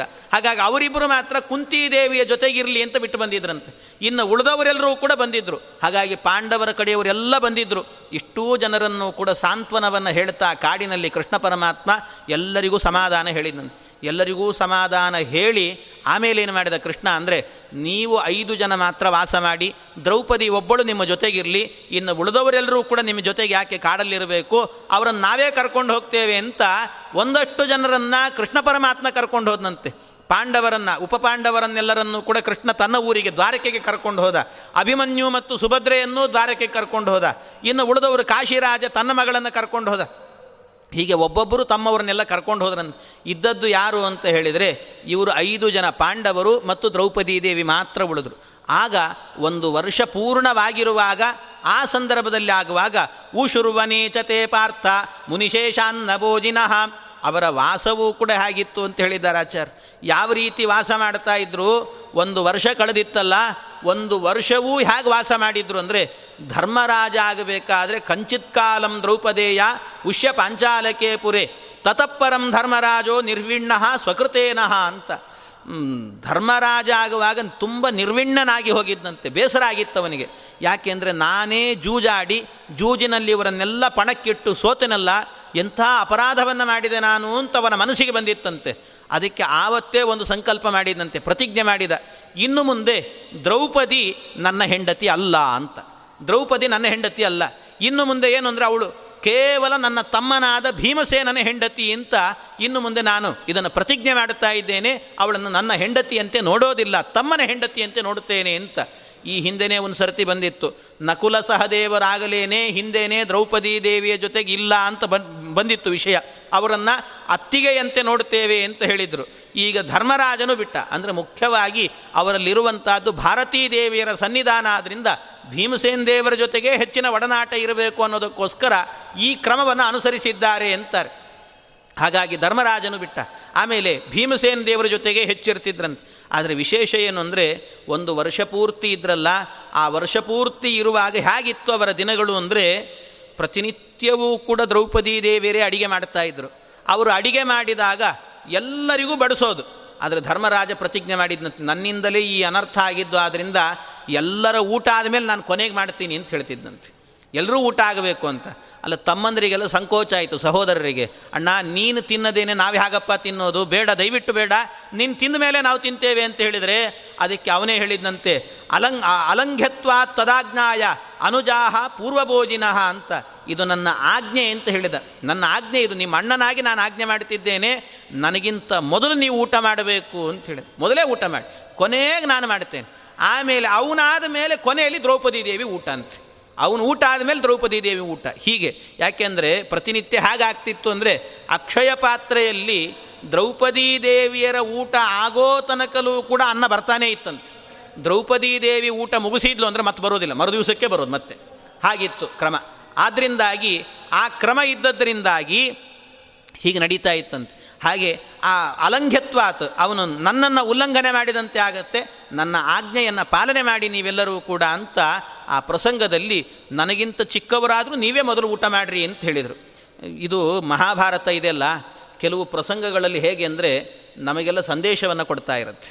ನಮಗೆ ಸಂದೇಶ ಕೊಡುತ್ತೆ ಮಹಾಭಾರತ, ಒಂದೊಂದು ಪ್ರಸಂಗ ನಾವೆಲ್ಲ ಏನು ಮಾಡಿಬಿಡ್ತೇವೆ? ಗೊತ್ತಿದ್ದೋ ಗೊತ್ತಿಲ್ಲದೆಯೋ ಕೆಲವೊಮ್ಮೆ ಏನು ಮಾಡ್ತಿರ್ತೇವೆ ಅಂದರೆ ಮನೆ ಮಂದಿರಗಳಲ್ಲಿ ಸಣ್ಣ ಸಣ್ಣ ಮಕ್ಕಳಿರ್ತಾವೆ, ಕೂಸುಗಳಿರ್ತಾವೆ, ಏನಾದರೂ ಮನೆಯಲ್ಲಿ ದೊಡ್ಡ ಕಾರ್ಯಕ್ರಮ ಇಟ್ಕೊಂಡಿರ್ತೇವೆ. ಆ ಕಾರ್ಯಕ್ರಮವನ್ನು ಇಟ್ಟುಕೊಂಡಾಗ, ಅಯ್ಯೋ, ದೊಡ್ಡವರು ಊಟ ಆಗಬೇಕು, ಇನ್ನು ಸಣ್ಣ ಮಕ್ಕಳಿದ್ದಾವೆ ಅಂತ ಕೊಟ್ಟುಬಿಟ್ರೆ ದೊಡ್ಡವರು ಊಟ ಆಗದೆ ಕೊಟ್ಟಿದ್ದೇವೆ ಅಂತ ಪಾಪ ಬರುತ್ತೆ ನಮಗೆ ಅಂತ ಅಂದ್ಕೊಳ್ತಿರ್ತಾರೆ ಮಹಾಭಾರತವೇ ಸಂದೇಶ ಕೊಡ್ತಾ ಇದ್ದೀನಿ. ದೊಡ್ಡವರ ಊಟ ಆಗದೇ ಇದ್ದರೂ ಕೂಡ, ದೊಡ್ಡವರೇನಾದರೂ ಕೂಡ ಒಂದು ವೇಳೆ ಅವರ ಆಜ್ಞೆಯನ್ನು ಕೊಟ್ಟರು ಅಂತ ಆದರೆ ಸಣ್ಣವರಿಗೆ ಊಟ ಮಾಡಿಸ್ಬೋದು ಅಂತ ಮಹಾಭಾರತವೇ ಇದಕ್ಕೊಂದು ದೊಡ್ಡ ಸಂದೇಶವನ್ನು ಕೊಡ್ತಾ ಇದೆ. ನಮಗೆಲ್ಲ ಹಾಗಾಗ್ತಾ ಇತ್ತು. ವಿದ್ಯಾಪೀಠದಲ್ಲಿ, ಗುರುಕುಲದಲ್ಲಿದ್ದಾಗ, ಇಲ್ಲೇ ವಿದ್ಯಾಪೀಠದಲ್ಲಿ ಸ್ವಾಮಿಗಳು ಚಾತುರ್ಮಾಸ್ಯಕ್ಕೆ ಕೂತ್ಕೊಳ್ಳೋರು, ದೊಡ್ಡವರು ಪೇಜಾರು ಸ್ವಾಮಿಗಳು. ಅವರು ಚಾತುರ್ಮಾಸ್ಯಕ್ಕೆ ಕೂತಾಗ ಕೆಲವೊಮ್ಮೆ ಏನಾಗೋದು ಅವರು, ಬರೋದು ಸ್ವಲ್ಪ ತಡ ಆಗೋದು, ಅಥವಾ ರಾತ್ರಿಯೂ ಕೂಡ ಕೆಲವೊಮ್ಮೆ ಬೇರೆ ಬೇರೆ ಕಾರ್ಯಕ್ರಮಗಳಿಗೆ ಹೋಗಿರುತ್ತಿದ್ರು, ಬರೋದು ತಡ ಆಗ್ತಿತ್ತು. ಅಲ್ಲ, ಸ್ವಾಮಿಗಳು ಪೂಜೆ ಇದೆ, ಇನ್ನೂ ಅವರು ಭಿಕ್ಷೆ ಆಗಿಲ್ಲ, ರಾತ್ರಿ ಫಲಹಾರ ಆಗಿಲ್ಲ ಅದರಿಂದ ಮಕ್ಕಳು ಕಾಯಬೇಕು ಅಂದರೆ, ಅದಕ್ಕೆ ಸ್ವಾಮಿಗಳು ಅಲ್ಲಿಂದನೇ ಫೋನ್ ಮಾಡಿ ಹೇಳ್ತಿದ್ರು. ಇಲ್ಲ, ನನ್ನನ್ನು ಕಾಯಬೇಡಿ, ನಾನು ಬರೋದು ತಡ ಆಗುತ್ತೆ, ಮಕ್ಕಳಿಗೆಲ್ಲ ಊಟಕ್ಕೆ ಹಾಕಿಬಿಡ್ರಿ ಅಂತ ಹೇಳ್ತಿದ್ರು. ಅವರ ಆಜ್ಞೆ ಇತ್ತು ಅಂತಾದರೆ ಚಿಕ್ಕವರಾದರೂ ಕೂಡ ಅದನ್ನು ಸ್ವೀಕಾರ ಮಾಡ್ಬೋದು. ಅಂದರೆ ಮಹಾಭಾರತವನ್ನು ಬರೀ ಓದಿ ಕತೆ ಹೇಳೋದಲ್ಲ, ಅದನ್ನು ಜೀವನಕ್ಕೆ ಅಳವಡಿಸ್ಕೊಳ್ಬೇಕು ಅನ್ನೋದನ್ನು ತೋರಿಸಿಕೊಟ್ಟವರು ಅವರು ಸ್ವಾಮಿಗಳು. ಹಾಗೆ ಆ ರೀತಿಯಲ್ಲಿ ಇಲ್ಲೂ ಕೂಡ ಆ ಧರ್ಮರಾಜ ಹೇಳಿದಾಗ, ಏವಂ ಸದಾ ವಿಷ್ಣು ಪರಾಯಣಾನಾಂ ತತ್ಪ್ರಾರ್ಪಣಾನ್ಯೈಕ ಭುಜಾಂ ಪ್ರಯಾತಃ. ಸಂವತ್ಸರಸ್ತತ್ರ ಜಗಾದ ಕೃಷ್ಣ, ಭೀಮಾಗ್ನಯಾ ಧರ್ಮರಾಜಂ ಸುವೇತ್ರಿ. ಈ ಪ್ರಸಂಗದಲ್ಲಿ ಒಂದು ವರ್ಷ ಹೀಗೆ ಕಳೆದಿದೆ. ಹೀಗೆ ಕಳೆದಾಗ ಆಗ ಭೀಮಸೇನ ದೇವರು ಕರೆದಿದ್ದಾರಂತೆ ದ್ರೌಪದಿ ದೇವಿಯನ್ನು. ದ್ರೌಪದಿ ದೇವಿಯನ್ನು ಕರೆದು ಹೇಳ್ತಾ ಇದ್ದಾರಂತೆ, ಏಕಾಂತದಲ್ಲಿ ಕೂತು ದ್ರೌಪದಿ ದೇವಿಯರಿಗೆ ಕೆಲವು ಮಾತುಗಳನ್ನು ಹೇಳಿದರಂತೆ. ಯಾಕೆಂದರೆ ಭೀಮಸೇನ ದೇವರಿಗೆ ಒಂದು ಭಯ. ಭಯ ಅಂತಲ್ಲ ಅವರಿಗೆ, ಆದರೂ ಕೆಲವೊಮ್ಮೆ ಕೆಲವರು ಹೇಗಾಗಿಬಿಡುತ್ತೆ ಅಂದರೆ ಕೆಲವು ಮಾಡ್ತಾ ಮಾಡ್ತಾ ಮಾಡ್ತಾ ಅಭ್ಯಾಸ ಆಗಿಬಿಟ್ಟಿರ್ತದೆ. ಕೆಲವ್ರಿಗೆ ಹೇಗಿರುತ್ತೆ ಅಭ್ಯಾಸಗಳು ಅಂದರೆ ಮನೆಯಲ್ಲಿ ಮಲಗಿದರೆ ನಿದ್ದೆ ಬರೋದೇ ಇಲ್ಲ ಅವರಿಗೆ. ಎಷ್ಟು ಮಲಗಿದರೂ ನಿದ್ದೆ ಬರೋದಿಲ್ಲ. ಅವ್ರಿಗೊಂದು ಅಭ್ಯಾಸ ಆಗಿರ್ತದೆ. ಏನು ಅಂದರೆ ಪುರಾಣಕ್ಕೆ ಬಂದು ಕೂತ್ರೇನೇ ನಿದ್ದೆ ಬರೋದು ಅಂತ ಅಭ್ಯಾಸ ಆಗಿರುತ್ತೆ ಹಾಗಿರ್ತದೆ. ಅವ್ರಿಗೆ ನಿದ್ದೆ ಮಾಡಲಿಕ್ಕೆ ಅಂತಲೇ ಕೆಲವರು ಬರೋರು ಇರ್ತಾರೆ. ಹಾಗೆಲ್ಲ ಇರ್ತದಂತೆ. ಆ ರೀತಿಯಲ್ಲಿ ಆಗಬೇಕಾದ ಹಾಗೆ ಇವನಿಗೂ ಕೂಡ ಏನು ಅಂದರೆ ಭೀಮಸೇನ್ ದೇವರು ಹೇಳ್ತಾರೆ, ಈ ಒಂದು ವರ್ಷ ಆಗಿದೆ ಇನ್ನು ವರ್ಷ ಆದ ನಂತರ ಇದೇ ವರ್ಷಗಳು ಕಳೀತಾವೆ. ಕಳೆದ ನಂತರ ಆಮೇಲೆ ನಾವು ಹೋದರೆ ದುರ್ಯೋಧನಾದಿಗಳು ನಮಗೆ ನಮ್ಮ ರಾಜ್ಯವನ್ನು ಕೊಡೋದಿಲ್ಲ ಅಂತ ನನಗೆ ಗೊತ್ತು. ಆದರೆ ಕೊಡೋದಿಲ್ಲ ಅಂತ ಅವ್ರು ಹೇಳಿದಾಗ ಈ ನಮ್ಮ ಅಣ್ಣ ಏನು ಮಾಡ್ತಾನೆ? ಹೌದಾ, ಕೊಡೋದಿಲ್ವಾ? ಪರವಾಗಿಲ್ಲ. ನಾವು ಕಾಡಲ್ಲಿ ವಾಸ ಮಾಡಿ ಮಾಡಿ ಅಭ್ಯಾಸ ಆಗಿದೆ ನಮಗೆ. ಅಲ್ಲೇ ಇದ್ದು ಬಿಡ್ತೀವಿ ಅಂತ ಹೇಳ್ತಾನೆ. ಕೆಲವ್ರಿಗೆ ಅಭ್ಯಾಸ ಆಗಿಬಿಡ್ತದೆ ನೋಡಿ. ಪುರಾಣಗಳಲ್ಲೇ ನಿದ್ದೆ ಬರುವ ಅಭ್ಯಾಸ ಇರ್ತದಲ್ಲ. ಹಾಗೆ ಅವನಿಗೂ ಕಾಡಲ್ಲಿ ಇದ್ದು ಇದ್ದು ಅಭ್ಯಾಸ ಆಗಿದೆ ಆದ್ದರಿಂದಾಗಿ ಅಲ್ಲೇ ನಾವು ಇದ್ದು ಬಿಡ್ತೇವೆ, ನಮಗೇನು ಬೇಕಾಗಿಲ್ಲ ಅಂತ ಹೇಳಿಬಿಡ್ತಾನೆ ಇವನು. ಅದಕ್ಕೋಸ್ಕರ ಈಗಲೇ ನಾವು ಅದಕ್ಕೇನಾದರೂ ಕೂಡ ಶಾಸ್ತಿಯನ್ನು ಮಾಡಬೇಕು ಅಂತ ವಿಚಾರ ಮಾಡಿ ಭೀಮಸೇನ ದೇವರು ದ್ರೌಪದಿ ದೇವಿಯರಿಗೆ ಹೇಳಿದಂತೆ. ದ್ರೌಪದಿ ದೇವಿಯರಿಗೆ ಕರೆದು ಹೇಳ್ತಾ ಇದ್ದಾನೆ, ಏನು ಅಂದರೆ, ಕ್ಷಮಾ ಸರ್ವತ್ರ ಧರ್ಮೋನ ಪಾಪಹೇತುಶ್ಚ ದುರ್ಜನಿ. ಯಾವತ್ತೂ ಕೂಡ ಕ್ಷಮೆ ಎನ್ನುವಂಥದ್ದು ಎಲ್ಲರಲ್ಲೂ ಕೂಡ ಸಖ್ಯ ಅಲ್ಲ. ಕ್ಷಮೆ ಮಾಡಬೇಕು. ಎಲ್ಲರನ್ನೂ ಕ್ಷಮೆ ಮಾಡ್ತಾ ಹೋಗೋದಲ್ಲ. ದುರ್ಜನರನ್ನಾಗುವಾಗ ಮೊದಲು ಕ್ಷಮೆ ಮಾಡಬಾರದು ಅಂತ ಹೇಳ್ತಾರೆ. ಅವರನ್ನೇನಾದರೂ ಕ್ಷಮೆ ಮಾಡಿದರೆ ದುರ್ಜನರನ್ನು ಅದರಿಂದ ಪುಣ್ಯ ಬರೋದಿಲ್ಲ, ಪಾಪ ಬರುತ್ತೆ ಅಂತ. ಅದರಿಂದ ಪಾಪ ಬರೋದರಿಂದ ಅವನು ದುರ್ಯೋಧನಾದಿಗಳಲ್ಲಿ ಕ್ಷಮೆಯನ್ನು ಇಡ್ತಾ ಇದ್ದಾನೆ. ಹಾಗಾಗಬಾರದು. ಅದಕ್ಕೋಸ್ಕರವಾಗಿ ಅವನಿಗೆ ಹೋಗಿ ಹೇಳು. ಇದು ಒಂದು ವರ್ಷ ಆಗಿದೆ ಅಷ್ಟೇ. ಭೀಮಸೇನ್ ದೇವರ ಅಭಿಪ್ರಾಯ ಏನು ಅಂತ ಮುಂದೆ ಇನ್ನೂ ವಿಶೇಷವಾಗಿ ಬಿಡಿಸಿ ಹೇಳ್ತಾರೆ. ಒಂದು ವರ್ಷ ಆಗಿದೆ ಅಂತ ಹೇಳಿದರೆ ಅದು ಹನ್ನೆರಡು ವರ್ಷ ಆಯಿತು ಅಂದ್ಬಿಡ್ತಾರೆ ಭೀಮಸೇನ್ ದೇವರು. ಹನ್ನೆರಡು ವರ್ಷವೇ ಆಗೋಯ್ತು ಈಗಲೇ ಹೊರಡೋಣ ಅಂತ ಹೇಳ್ತಾರೆ ಭೀಮಸೇನ ದೇವರು. ಹಾಗೆ ಆ ರೀತಿಯ ಅಭಿಪ್ರಾಯದಲ್ಲಿ ಹೇಳು ಅಂತ ಭೀಮಸೇನ ದೇವರು ದ್ರೌಪದಿ ದೇವಿಗೆ ಹೇಳಿ ಕಳಿಸ್ತಾ ಇದ್ದಾರೆ. ಇದೆಲ್ಲವೂ ಕೂಡ ಸರಿಯಲ್ಲ, ಕ್ಷಮೆಯನ್ನು ಎಲ್ಲೆಲ್ಲೋ ಮಾಡಬಾರ್ದು ಅದರಿಂದಾಗಿ ಅವರನ್ನು ಕ್ಷಮೆ ಮಾಡಲಿಕ್ಕೆ ಯೋಗ್ಯರೇ ಅಲ್ಲ, ಅವರ ಜೊತೆಗೆ ಯುದ್ಧವನ್ನು ಮಾಡೋಣ. ಹನ್ನೆರಡು ವರ್ಷ ಆದಮೇಲೆ ಬರುವಂಥ ಯುದ್ಧವನ್ನು ಈಗಲೇ ಯಾಕೆ ಮಾಡಬಾರ್ದು? ಆ ವಿಚಾರವನ್ನು ಪ್ರಸ್ತಾಪ ಮಾಡು. ಮುಂದಾದರೂ ಕೂಡ ಅವನು ನಮಗೆ ರಾಜ್ಯ ಕೊಡಲ್ಲ. ಆಗ ನಾವು ಯುದ್ಧ ಮಾಡಲೇಬೇಕಾಗತ್ತೆ. ಯಾವಾಗ ಯುದ್ಧ ಮಾಡ್ತೇವೆ ಅಂತ ಹೇಳಿದರೆ ಈ ಧರ್ಮರಾಜ ಒಪ್ಪೋದಿಲ್ಲ. ಅದಕ್ಕೋಸ್ಕರ ಈಗಲೇ ಅವನನ್ನು ಕಂಡೀಷನ್ ಹಾಕಿ ಯುದ್ಧ ಮಾಡಲಿಕ್ಕೆ ಒಪ್ಪಿಸ್ಬೇಕು ಅನ್ನೋದಕ್ಕೋಸ್ಕರ ಇಷ್ಟೆಲ್ಲ ವಿಚಾರ ಮಾಡಿ ಹೇಳ್ತಾ ಇದ್ದಾರಂತೆ ಭೀಮಸೇನ್ ದೇವರು. ಬಹಳ ದೂರದ ದೃಷ್ಟಿ ಅವರಿಗೆ. ಅಷ್ಟು ದೂರದ ದೃಷ್ಟಿ ಇಟ್ಟುಕೊಂಡು ಹೇಳಿದ್ರಂತೆ, ಹೀಗೆ ಮಾಡಲೇಬೇಕು ಅಂತ. ಸರಿ ಅಂತ ನಿಧಾನವಾಗಿ ದ್ರೌಪದೀ ದೇವಿಯರು ಕೂಡ ಅವನ ಬಳಿಗೆ ಹೋಗಿ ಹೇಳ್ತಾ ಇದ್ದಾರಂತೆ, ನೈವ ಕ್ಷಮ ಕುಜನತಾಸು ನೃಪಸ್ಯ ಧರ್ಮ, ತಾಂ ತ್ವಂ ವತೈವ ಧೃತವಾನಸಿ ಸರ್ವಕಾಲಂ, ಇತ್ಯುಕ್ತ ಆಹ ನೃಪತಿ ಪರಮಾಕ್ಷಮೈವ, ಸರ್ವತ್ರ ತದ್ವಿಧೃತಮೇವ ಜಗತ್ ಸಮಸ್ತಂ. ನೈವಾಕ್ಷಮ ಕುಜನತಾಸು ನೃಪಸ್ಯ ಧರ್ಮ, ದ್ರೌಪದಿ ದೇವಿ ಹೇಳ್ತಾ ಇದ್ದಾಳೆ, ಯಾವತ್ತೂ ಕೂಡ ಕ್ಷಮೆಯನ್ನು ಮಾಡಬೇಕು, ಆದರೆ ಕುಜನತಾಸು ಕೆಟ್ಟ ಜನರಲ್ಲಿ ಕ್ಷಮೆ ಎನ್ನುವಂಥದ್ದು ಸಲ್ಲ. ಕೆಟ್ಟವರು ಕೆಟ್ಟದ್ದನ್ನು ಮಾಡಿದಾಗ ಅವರನ್ನು ದಂಡಿಸಬೇಕು. ಅವರನ್ನು ದಂಡಿಸೋದು ಬಿಟ್ಟು, ಇಲ್ಲ, ಪರವಾಗಿಲ್ಲ, ನೀವು ಕೆಟ್ಟದ್ದು ಮಾಡಿದ್ದೀರಿ, ಪರವಾಗಿಲ್ಲ, ಇನ್ನೂ ಸ್ವಲ್ಪ ಮಾಡಿರಿ ಅಂತ ಹೇಳ್ಬಿಟ್ಟು ಅವ್ರನ್ನ ಕ್ಷಮೆ ಮಾಡಿ ಬರ್ತಾರೆ, ಯಾರಾದರೂ ಕೂಡ. ಮಾಡಬಾರ್ದು ಹಾಗೆ. ಆದ್ದರಿಂದ ಇದು ರಾಜನ ಧರ್ಮ ಅಂತ ಅನಿಸಿಕೊಳ್ಳೋದಿಲ್ಲ. ಆದ್ದರಿಂದ ಇದನ್ನು ಮಾಡೋದು ಸರಿಯಲ್ಲ.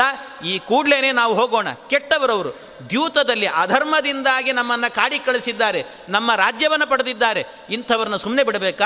ಈಗಲೇ ಹೊರಡೋಣ ಬನ್ನಿ ಅಂತ ಹೇಳಿದಾಗ ಅವರನ್ನು ಕ್ಷಮೆ ಮಾಡಬೇಡಿ ಅಂದರೆ ಆಗ ಹೇಳ್ತಾ ಇದ್ದಾನೆ, ಆ ಧರ್ಮರಾಜ, ಇತ್ಯುಕ್ತ ಆಹ ನೃಪತಿ ಪರಮಾಕ್ಷಮೈವ, ಸರ್ವೈ, ಸರ್ವತ್ರ ತದ್ವಿಧೃತಮೇವ ಜಗತ್ ಸಮಸ್ತಂ. ನಿಜವಾಗಲೂ ಕೂಡ ರಾಜನಾದವನಿಗೆ ಕ್ಷಮೆ ಎನ್ನುವಂಥದ್ದೇ ದೊಡ್ಡ ಧರ್ಮ ಅಂತ ಹೇಳಿದ. ಧರ್ಮರಾಜ ಅಂತ ಹೆಸರಿಟ್ಟುಕೊಂಡು ಒಳ್ಳೆ ಧರ್ಮ ಹೇಳಿದ್ಬಿಡು ಅಂತ ಅನ್ಕೊಂಡ್ಲು ಅವಳು. ಏನು ಧರ್ಮ ಹೇಳ್ತಿದ್ದಿ ನೀನು? ರಾಜನಾದವನಿಗೆ ಭೂಷಣ ಯಾವುದು ಅಂದರೆ ಕ್ಷಮೆ ಮಾಡುವಂಥದ್ದೇ ಭೂಷಣ ಅಂತ ಹೇಳಿದ.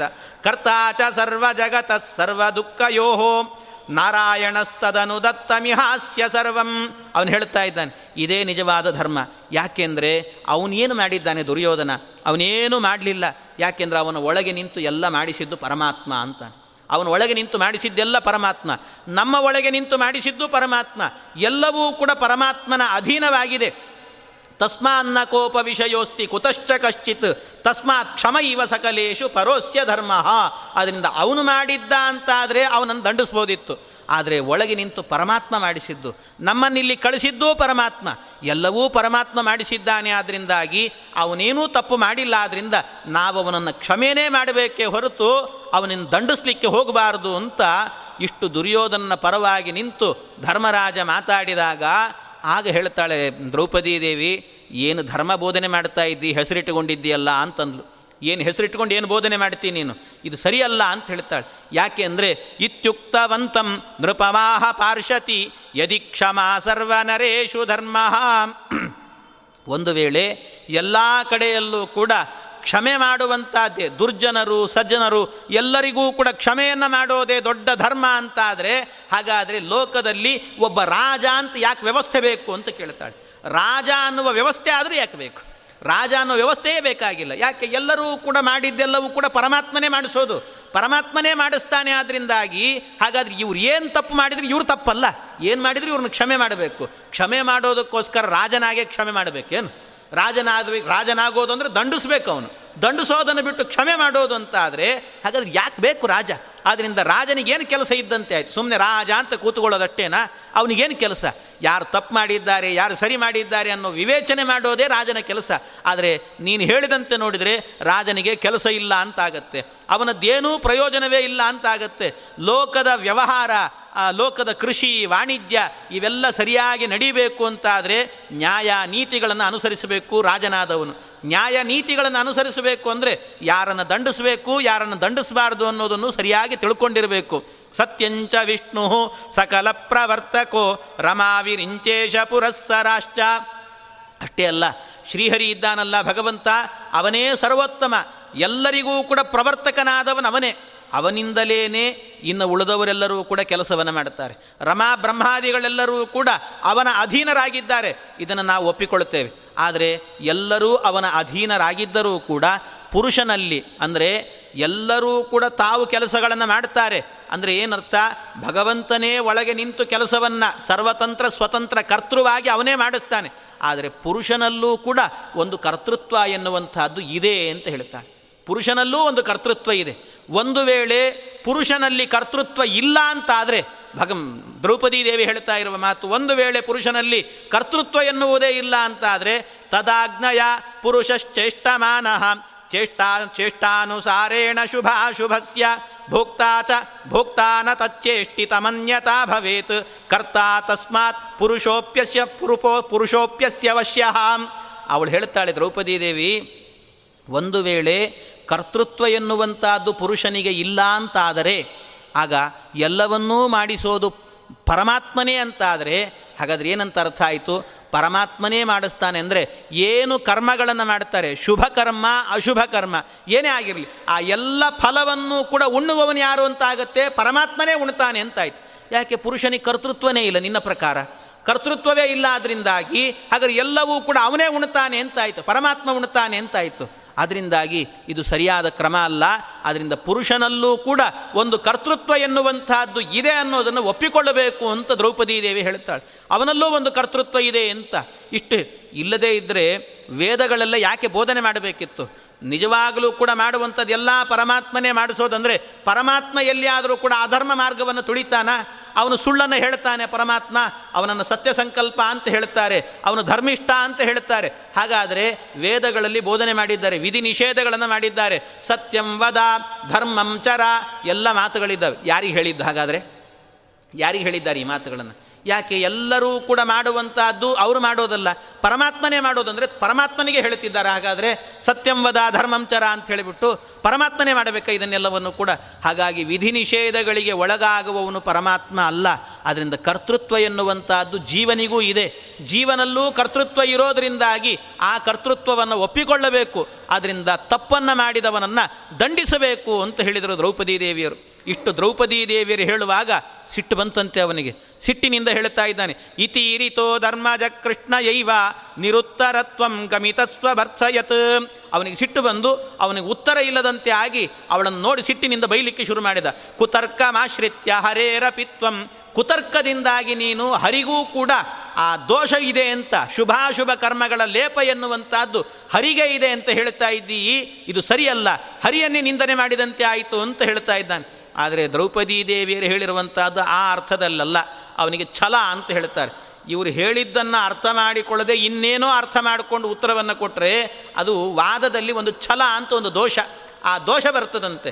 ಹಾಗೆ ಇವನಿಗೂ ಕೂಡ ಆ ದೋಷ ಬಂತು ಅಂತ ಹೇಳ್ತಾಳೆ. ದ್ರೌಪದಿ ದೇವಿಯರು ಹೇಳ್ತಾ ಇರೋದು ಭಗವಂತನೇ ಸರ್ವತಂತ್ರ ಸ್ವತಂತ್ರ. ಆದರೆ ಜೀವನಿಗೂ ಒಂದು ಕರ್ತೃತ್ವ ಎನ್ನುವಂಥದ್ದಿದೆ ಅಂದರೆ ಅರ್ಥ ಏನು? ಅದನ್ನು ಮುಂದೆ ಭೀಮಸೇನ ದೇವರು ಹೇಳ್ತಾರೆ. ಭಗವಂತ ಅವನು ಸ್ವತಂತ್ರ. ಆದರೆ ಜೀವನಲ್ಲಿ ದತ್ತ ಸ್ವಾತಂತ್ರ್ಯ ಅಂತ ಒಂದು ಸ್ವಾತಂತ್ರ್ಯ ಇದೆ ಅಂತ.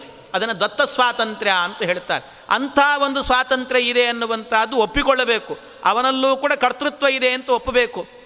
ಯಾಕೆಂದರೆ ಒಬ್ಬ ಹಾಲು ಕರೆಯುವವನು, ಹಸುವಿನ ಕೆಚ್ಚಲಿಂದ ಹಾಲು ಕರೆಯುವವನು ಹಾಲು ಕರೀತಾನೆ. ಹಾಲು ಕರಿಬೇಕಾದರೆ ಒಳಗೆ ಭಗವಂತನ ಇಚ್ಛೆ ಬೇಕು. ಕರಿಬೇಕು ಅನ್ನುವಂಥ ಭಾವನೆ ಇವನಿಗೆ ಬರಬೇಕು ಅಂದರೆ ಭಗವಂತನ ಇಚ್ಛೆ ಬೇಕು. ಅವನು ಹಾಲು ಕರೆದು ಕೂಡಲೇ ಹಾಲು ಬರಬೇಕು ಅಂತಿಲ್ಲ. ಹಾಲು ಕೊಡಬೇಕು ಅನ್ನುವಂಥ ಇಚ್ಛೆ ಆ ಹಸುವಿಗೂ ಬರಬೇಕಂತ. ಆ ಹಸುವಿನಲ್ಲೂ ಒಂದು ಕರ್ತೃತ್ವ ಎನ್ನುವಂಥದ್ದಿದೆ ಇವನು ಸುಮ್ಮನೆ ಆ ಕೆಚ್ಚಲಿಗೆ ಕೈ ಹಾಕಿ ಎಳೆದ್ರೆ ಬರೋದಿಲ್ಲ. ಅದು ಕೊಡಬೇಕು ಅಂತ ಮನಸ್ಸು ಮಾಡಬೇಕಂತೆ. ಅಂದರೆ ಅದರಲ್ಲೂ ಒಂದು ಸಣ್ಣ ಕರ್ತೃತ್ವ ಎನ್ನುವಂಥದ್ದಿದೆ. ಆ ಕರ್ತೃತ್ವವನ್ನು ಅರ್ಥ ಮಾಡಿಕೊಳ್ಳಬೇಕು ಅನ್ನುವ ಅಭಿಪ್ರಾಯದಲ್ಲಿ ದ್ರೌಪದಿ ದೇವಿಯರು ಹೇಳ್ತಾ ಇರೋದು. ಆದರೆ ಆ ಕರ್ತೃತ್ವವನ್ನು ಅರ್ಥ ಮಾಡಿಕೊಳ್ಳದೇನೆ ಏನೋ ಮಾತಾಡಿದಂತೆ ಬೈಲಿಕ್ಕೆ ಶುರು ಮಾಡಿದ. ಇಷ್ಟು ಬೈಯುವಾಗ, ಜೋರಾಗಿ ಮಾತಾಡಿದಾಗ ಆಗ ದ್ರೌಪದಿ ದೇವಿಯರು ಏನೂ ಮಾತಾಡಲಿಲ್ಲ. ಸುಮ್ಮನಾಗ್ಬಿಟ್ರಂತೆ ವಾಚಾಲತಾನಾತಿ ತರಾಂ ಹಿ ಶೋಭತೆ. ಸ್ತ್ರೀಣಾಂ ತತಪ್ರಾಹ ವೃಕೋದರಸ್ತಂ ಇದು ಲೋಕ ರೂಢಿಗಾಗಿ ಈ ರೀತಿ ಮಾಡಿದ್ಲು ಅಂತ ಹೇಳ್ತಾರೆ ಆಚಾರ್ಯ. ಲೋಕದಲ್ಲಿ ಯಾವ ರೀತಿ ನಡ್ಕೊಳ್ಬೇಕು, ಹೆಣ್ಣಾದವಳಿ ಹಾಗಿರಬೇಕು ಅನ್ನೋದನ್ನು ದ್ರೌಪದಿ ದೇವಿಯರು ತೋರಿಸಿಕೊಡ್ತಿದ್ದಾರಂತೆ. ಗಂಡ ಹೆಂಡತಿಯ ಮಧ್ಯದಲ್ಲಿ ಏನಾದರೂ ಗಲಾಟೆ ಆದಾಗ, ಆ ಗಲಾಟೆ ತಾರಕಕ್ಕೆ ಹೋಯಿತು ಅಂದಾಗ ಗಂಡ ತುಂಬ ಜೋರಾಗಿ ಮಾತಾಡ್ತಾ ಇದ್ದ ಅಂದರೆ, ಆಗ ಹೆಂಡತಿ ಹೆಚ್ಚು ಮಾತಾಡ್ಲಿಕ್ಕೆ ಹೋಗಬಾರ್ದು. ಸುಮ್ಮನಾಗ್ಬಿಡ್ಬೇಕಂತೆ. ಸುಮ್ಮನಾಗ್ಬಿಡಬೇಕು. ಆಮೇಲೆ ಮತ್ತೆ ನಿಧಾನವಾಗಿ ಅರ್ಥ ಮಾಡಿಸ್ಬೇಕಂತೆ. ಅದಕ್ಕೋಸ್ಕರವಾಗಿ ದ್ರೌಪದಿ ದೇವಿಯರು, ವಾಚಾಲತ ನಾತಿ ತರಾಂ ಹಿ ಶೋಭತೆ ನಾತಿತರಾಂ ಹಿ ಶೋಭತೆ. ಹೆಣ್ಣು ಮಕ್ಕಳು ಭಾಳ ಮಾತಾಡ್ಲಿಕ್ಕೆ ಹೋಗಬಾರ್ದು. ಗಲಾಟೆ ಸಂದರ್ಭದಲ್ಲಿ ಜೋರು ಜೋರು ಮಾತಾಡಬಾರ್ದಂತೆ. ಅವರೇನಾದರೂ ಕೂಡ ತುಂಬ ಜೋರಾಗಿ ಮಾತಾಡೋದು. ಅದರಿಂದಾಗಿ ಏನೋ ಅನರ್ಥ ಆಯಿತು ಅಂದರೆ ಎಲ್ಲೋ ಹೊಡ್ಕೊಳ್ಳೋದು ಬಡ್ಕೊಳ್ಳೋ ತನಕ ಹೋಯಿತು ಅಂದರೆ ಅದು ಹೆಂಗಸರಿಗೆ ಶೋಭೆ ತರುವಂಥದ್ದಲ್ಲ. ಆದ್ದರಿಂದ ಆ ರೀತಿ ಮಾಡಬಾರ್ದು. ಇದು ಲೋಕದ ರೂಢಿ ಅನ್ನೋದಕ್ಕೆ ತೋರಿಸಿಕೊಡೋದಕ್ಕೋಸ್ಕರವಾಗಿ ದ್ರೌಪದಿ ದೇವಿಯರು ಆ ಸಂದರ್ಭದಲ್ಲಿ ಹೆಚ್ಚು ಮಾತಾಡದೇನೆ ಸುಮ್ಮನೆ ನಿಂತುಕೊಂಡ್ರಂತೆ. ಸುಮ್ಮನೆ ನಿಂತಾಗ ಆ ಪ್ರಸಂಗದಲ್ಲಿ ಭೀಮಸೇನ್ ದೇವರು ತಾವೇ ಎದುರಿಗೆ ಬರ್ತಾ ಇದ್ದಾರೆ. ತಾವೇ ಎದರಲ್ಲಿ ಬಂದು ಹೇಳ್ತಾ ಇದ್ದಾರಂತೆ ಭೀಮಸೇನ್ ದೇವರು, ಅಲ್ಲ ಏನೋ ಪರಸ್ಪರ ಗಲಾಟೆ ಮಾಡೋದಾಗಿತ್ತು, ಏನೋ ಜೀವ, ಕರ್ತೃತ್ವ, ಹಾಗೆ ಹೀಗೆ ಅಂತೇನೋ ಮಾತಾಡ್ತಾ ಇದ್ದೀರಿ, ಏನು ಅಂತ ಏನು ಗೊತ್ತೇ ಇಲ್ಲ ಅನ್ನೋ ಹಾಗೆ ಬರ್ತಿದ್ದಾರೆ ಭೀಮಸೇನ್ ದೇವರು. ಹೇಳಿ ಕಳಿಸಿದ್ದೇ ಅವರು, ಈ ರೀತಿ ಮಾಡು ಅಂತ. ಆಮೇಲೆ ನಾನು ಎಂಟ್ರಿ ಕೊಡ್ತೇನೆ ಅಂತ ಅವರೇ ಹೇಳಿದ್ದಾರೆ ಭೀಮಸೇನ್ ದೇವರು ಇಷ್ಟೆಲ್ಲ ಹೇಳಿ ಕಳಿಸಿ, ಇಷ್ಟು ಗಲಾಟೆ ನಡೆದ ಮೇಲೆ ತಾವು ಎಂಟ್ರಿ ಕೊಡ್ತಿದ್ದಾರೆ ಭೀಮಸೇನ ದೇವರು ಕೊಟ್ಟು ಕೇಳ್ತಿದ್ದಾರೆ, ಏನಾಯಿತು, ಯಾಕೆ ಈ ರೀತಿ ಗಲಾಟೆ ಮಾಡ್ತಿದ್ದೀರಿ, ಏನು ಅಂತ ಕೇಳಿದ್ರನ್. ಏನೇನು ಅಂತ ಕೇಳುವಾಗ ಧರ್ಮರಾಜ ತಾನೇ ನಡೆದದ್ದನ್ನೆಲ್ಲ ವಿವರಣೆ ಕೊಟ್ಟ. ವಿವರಣೆಯನ್ನು ಕೊಟ್ಟಾಗ ಭೀಮಸೇನ ದೇವರು ಆಗ ತಮ್ಮ ನಿರ್ಣಯವನ್ನು ಕೊಡ್ತಾರೆ. ಆ ನಿರ್ಣಯ ಏನು ಅನ್ನೋದನ್ನು ಮತ್ತೆ ನಾಳೆ ದಿವಸ ಸೇರಿದಾಗ ನೋಡೋಣ ಅಂತ ಹೇಳ್ತಾ ಇಂದಿನ ಉಪನ್ಯಾಸ ಕೃಷ್ಣಾರ್ಪಣ ಮಸ್ತು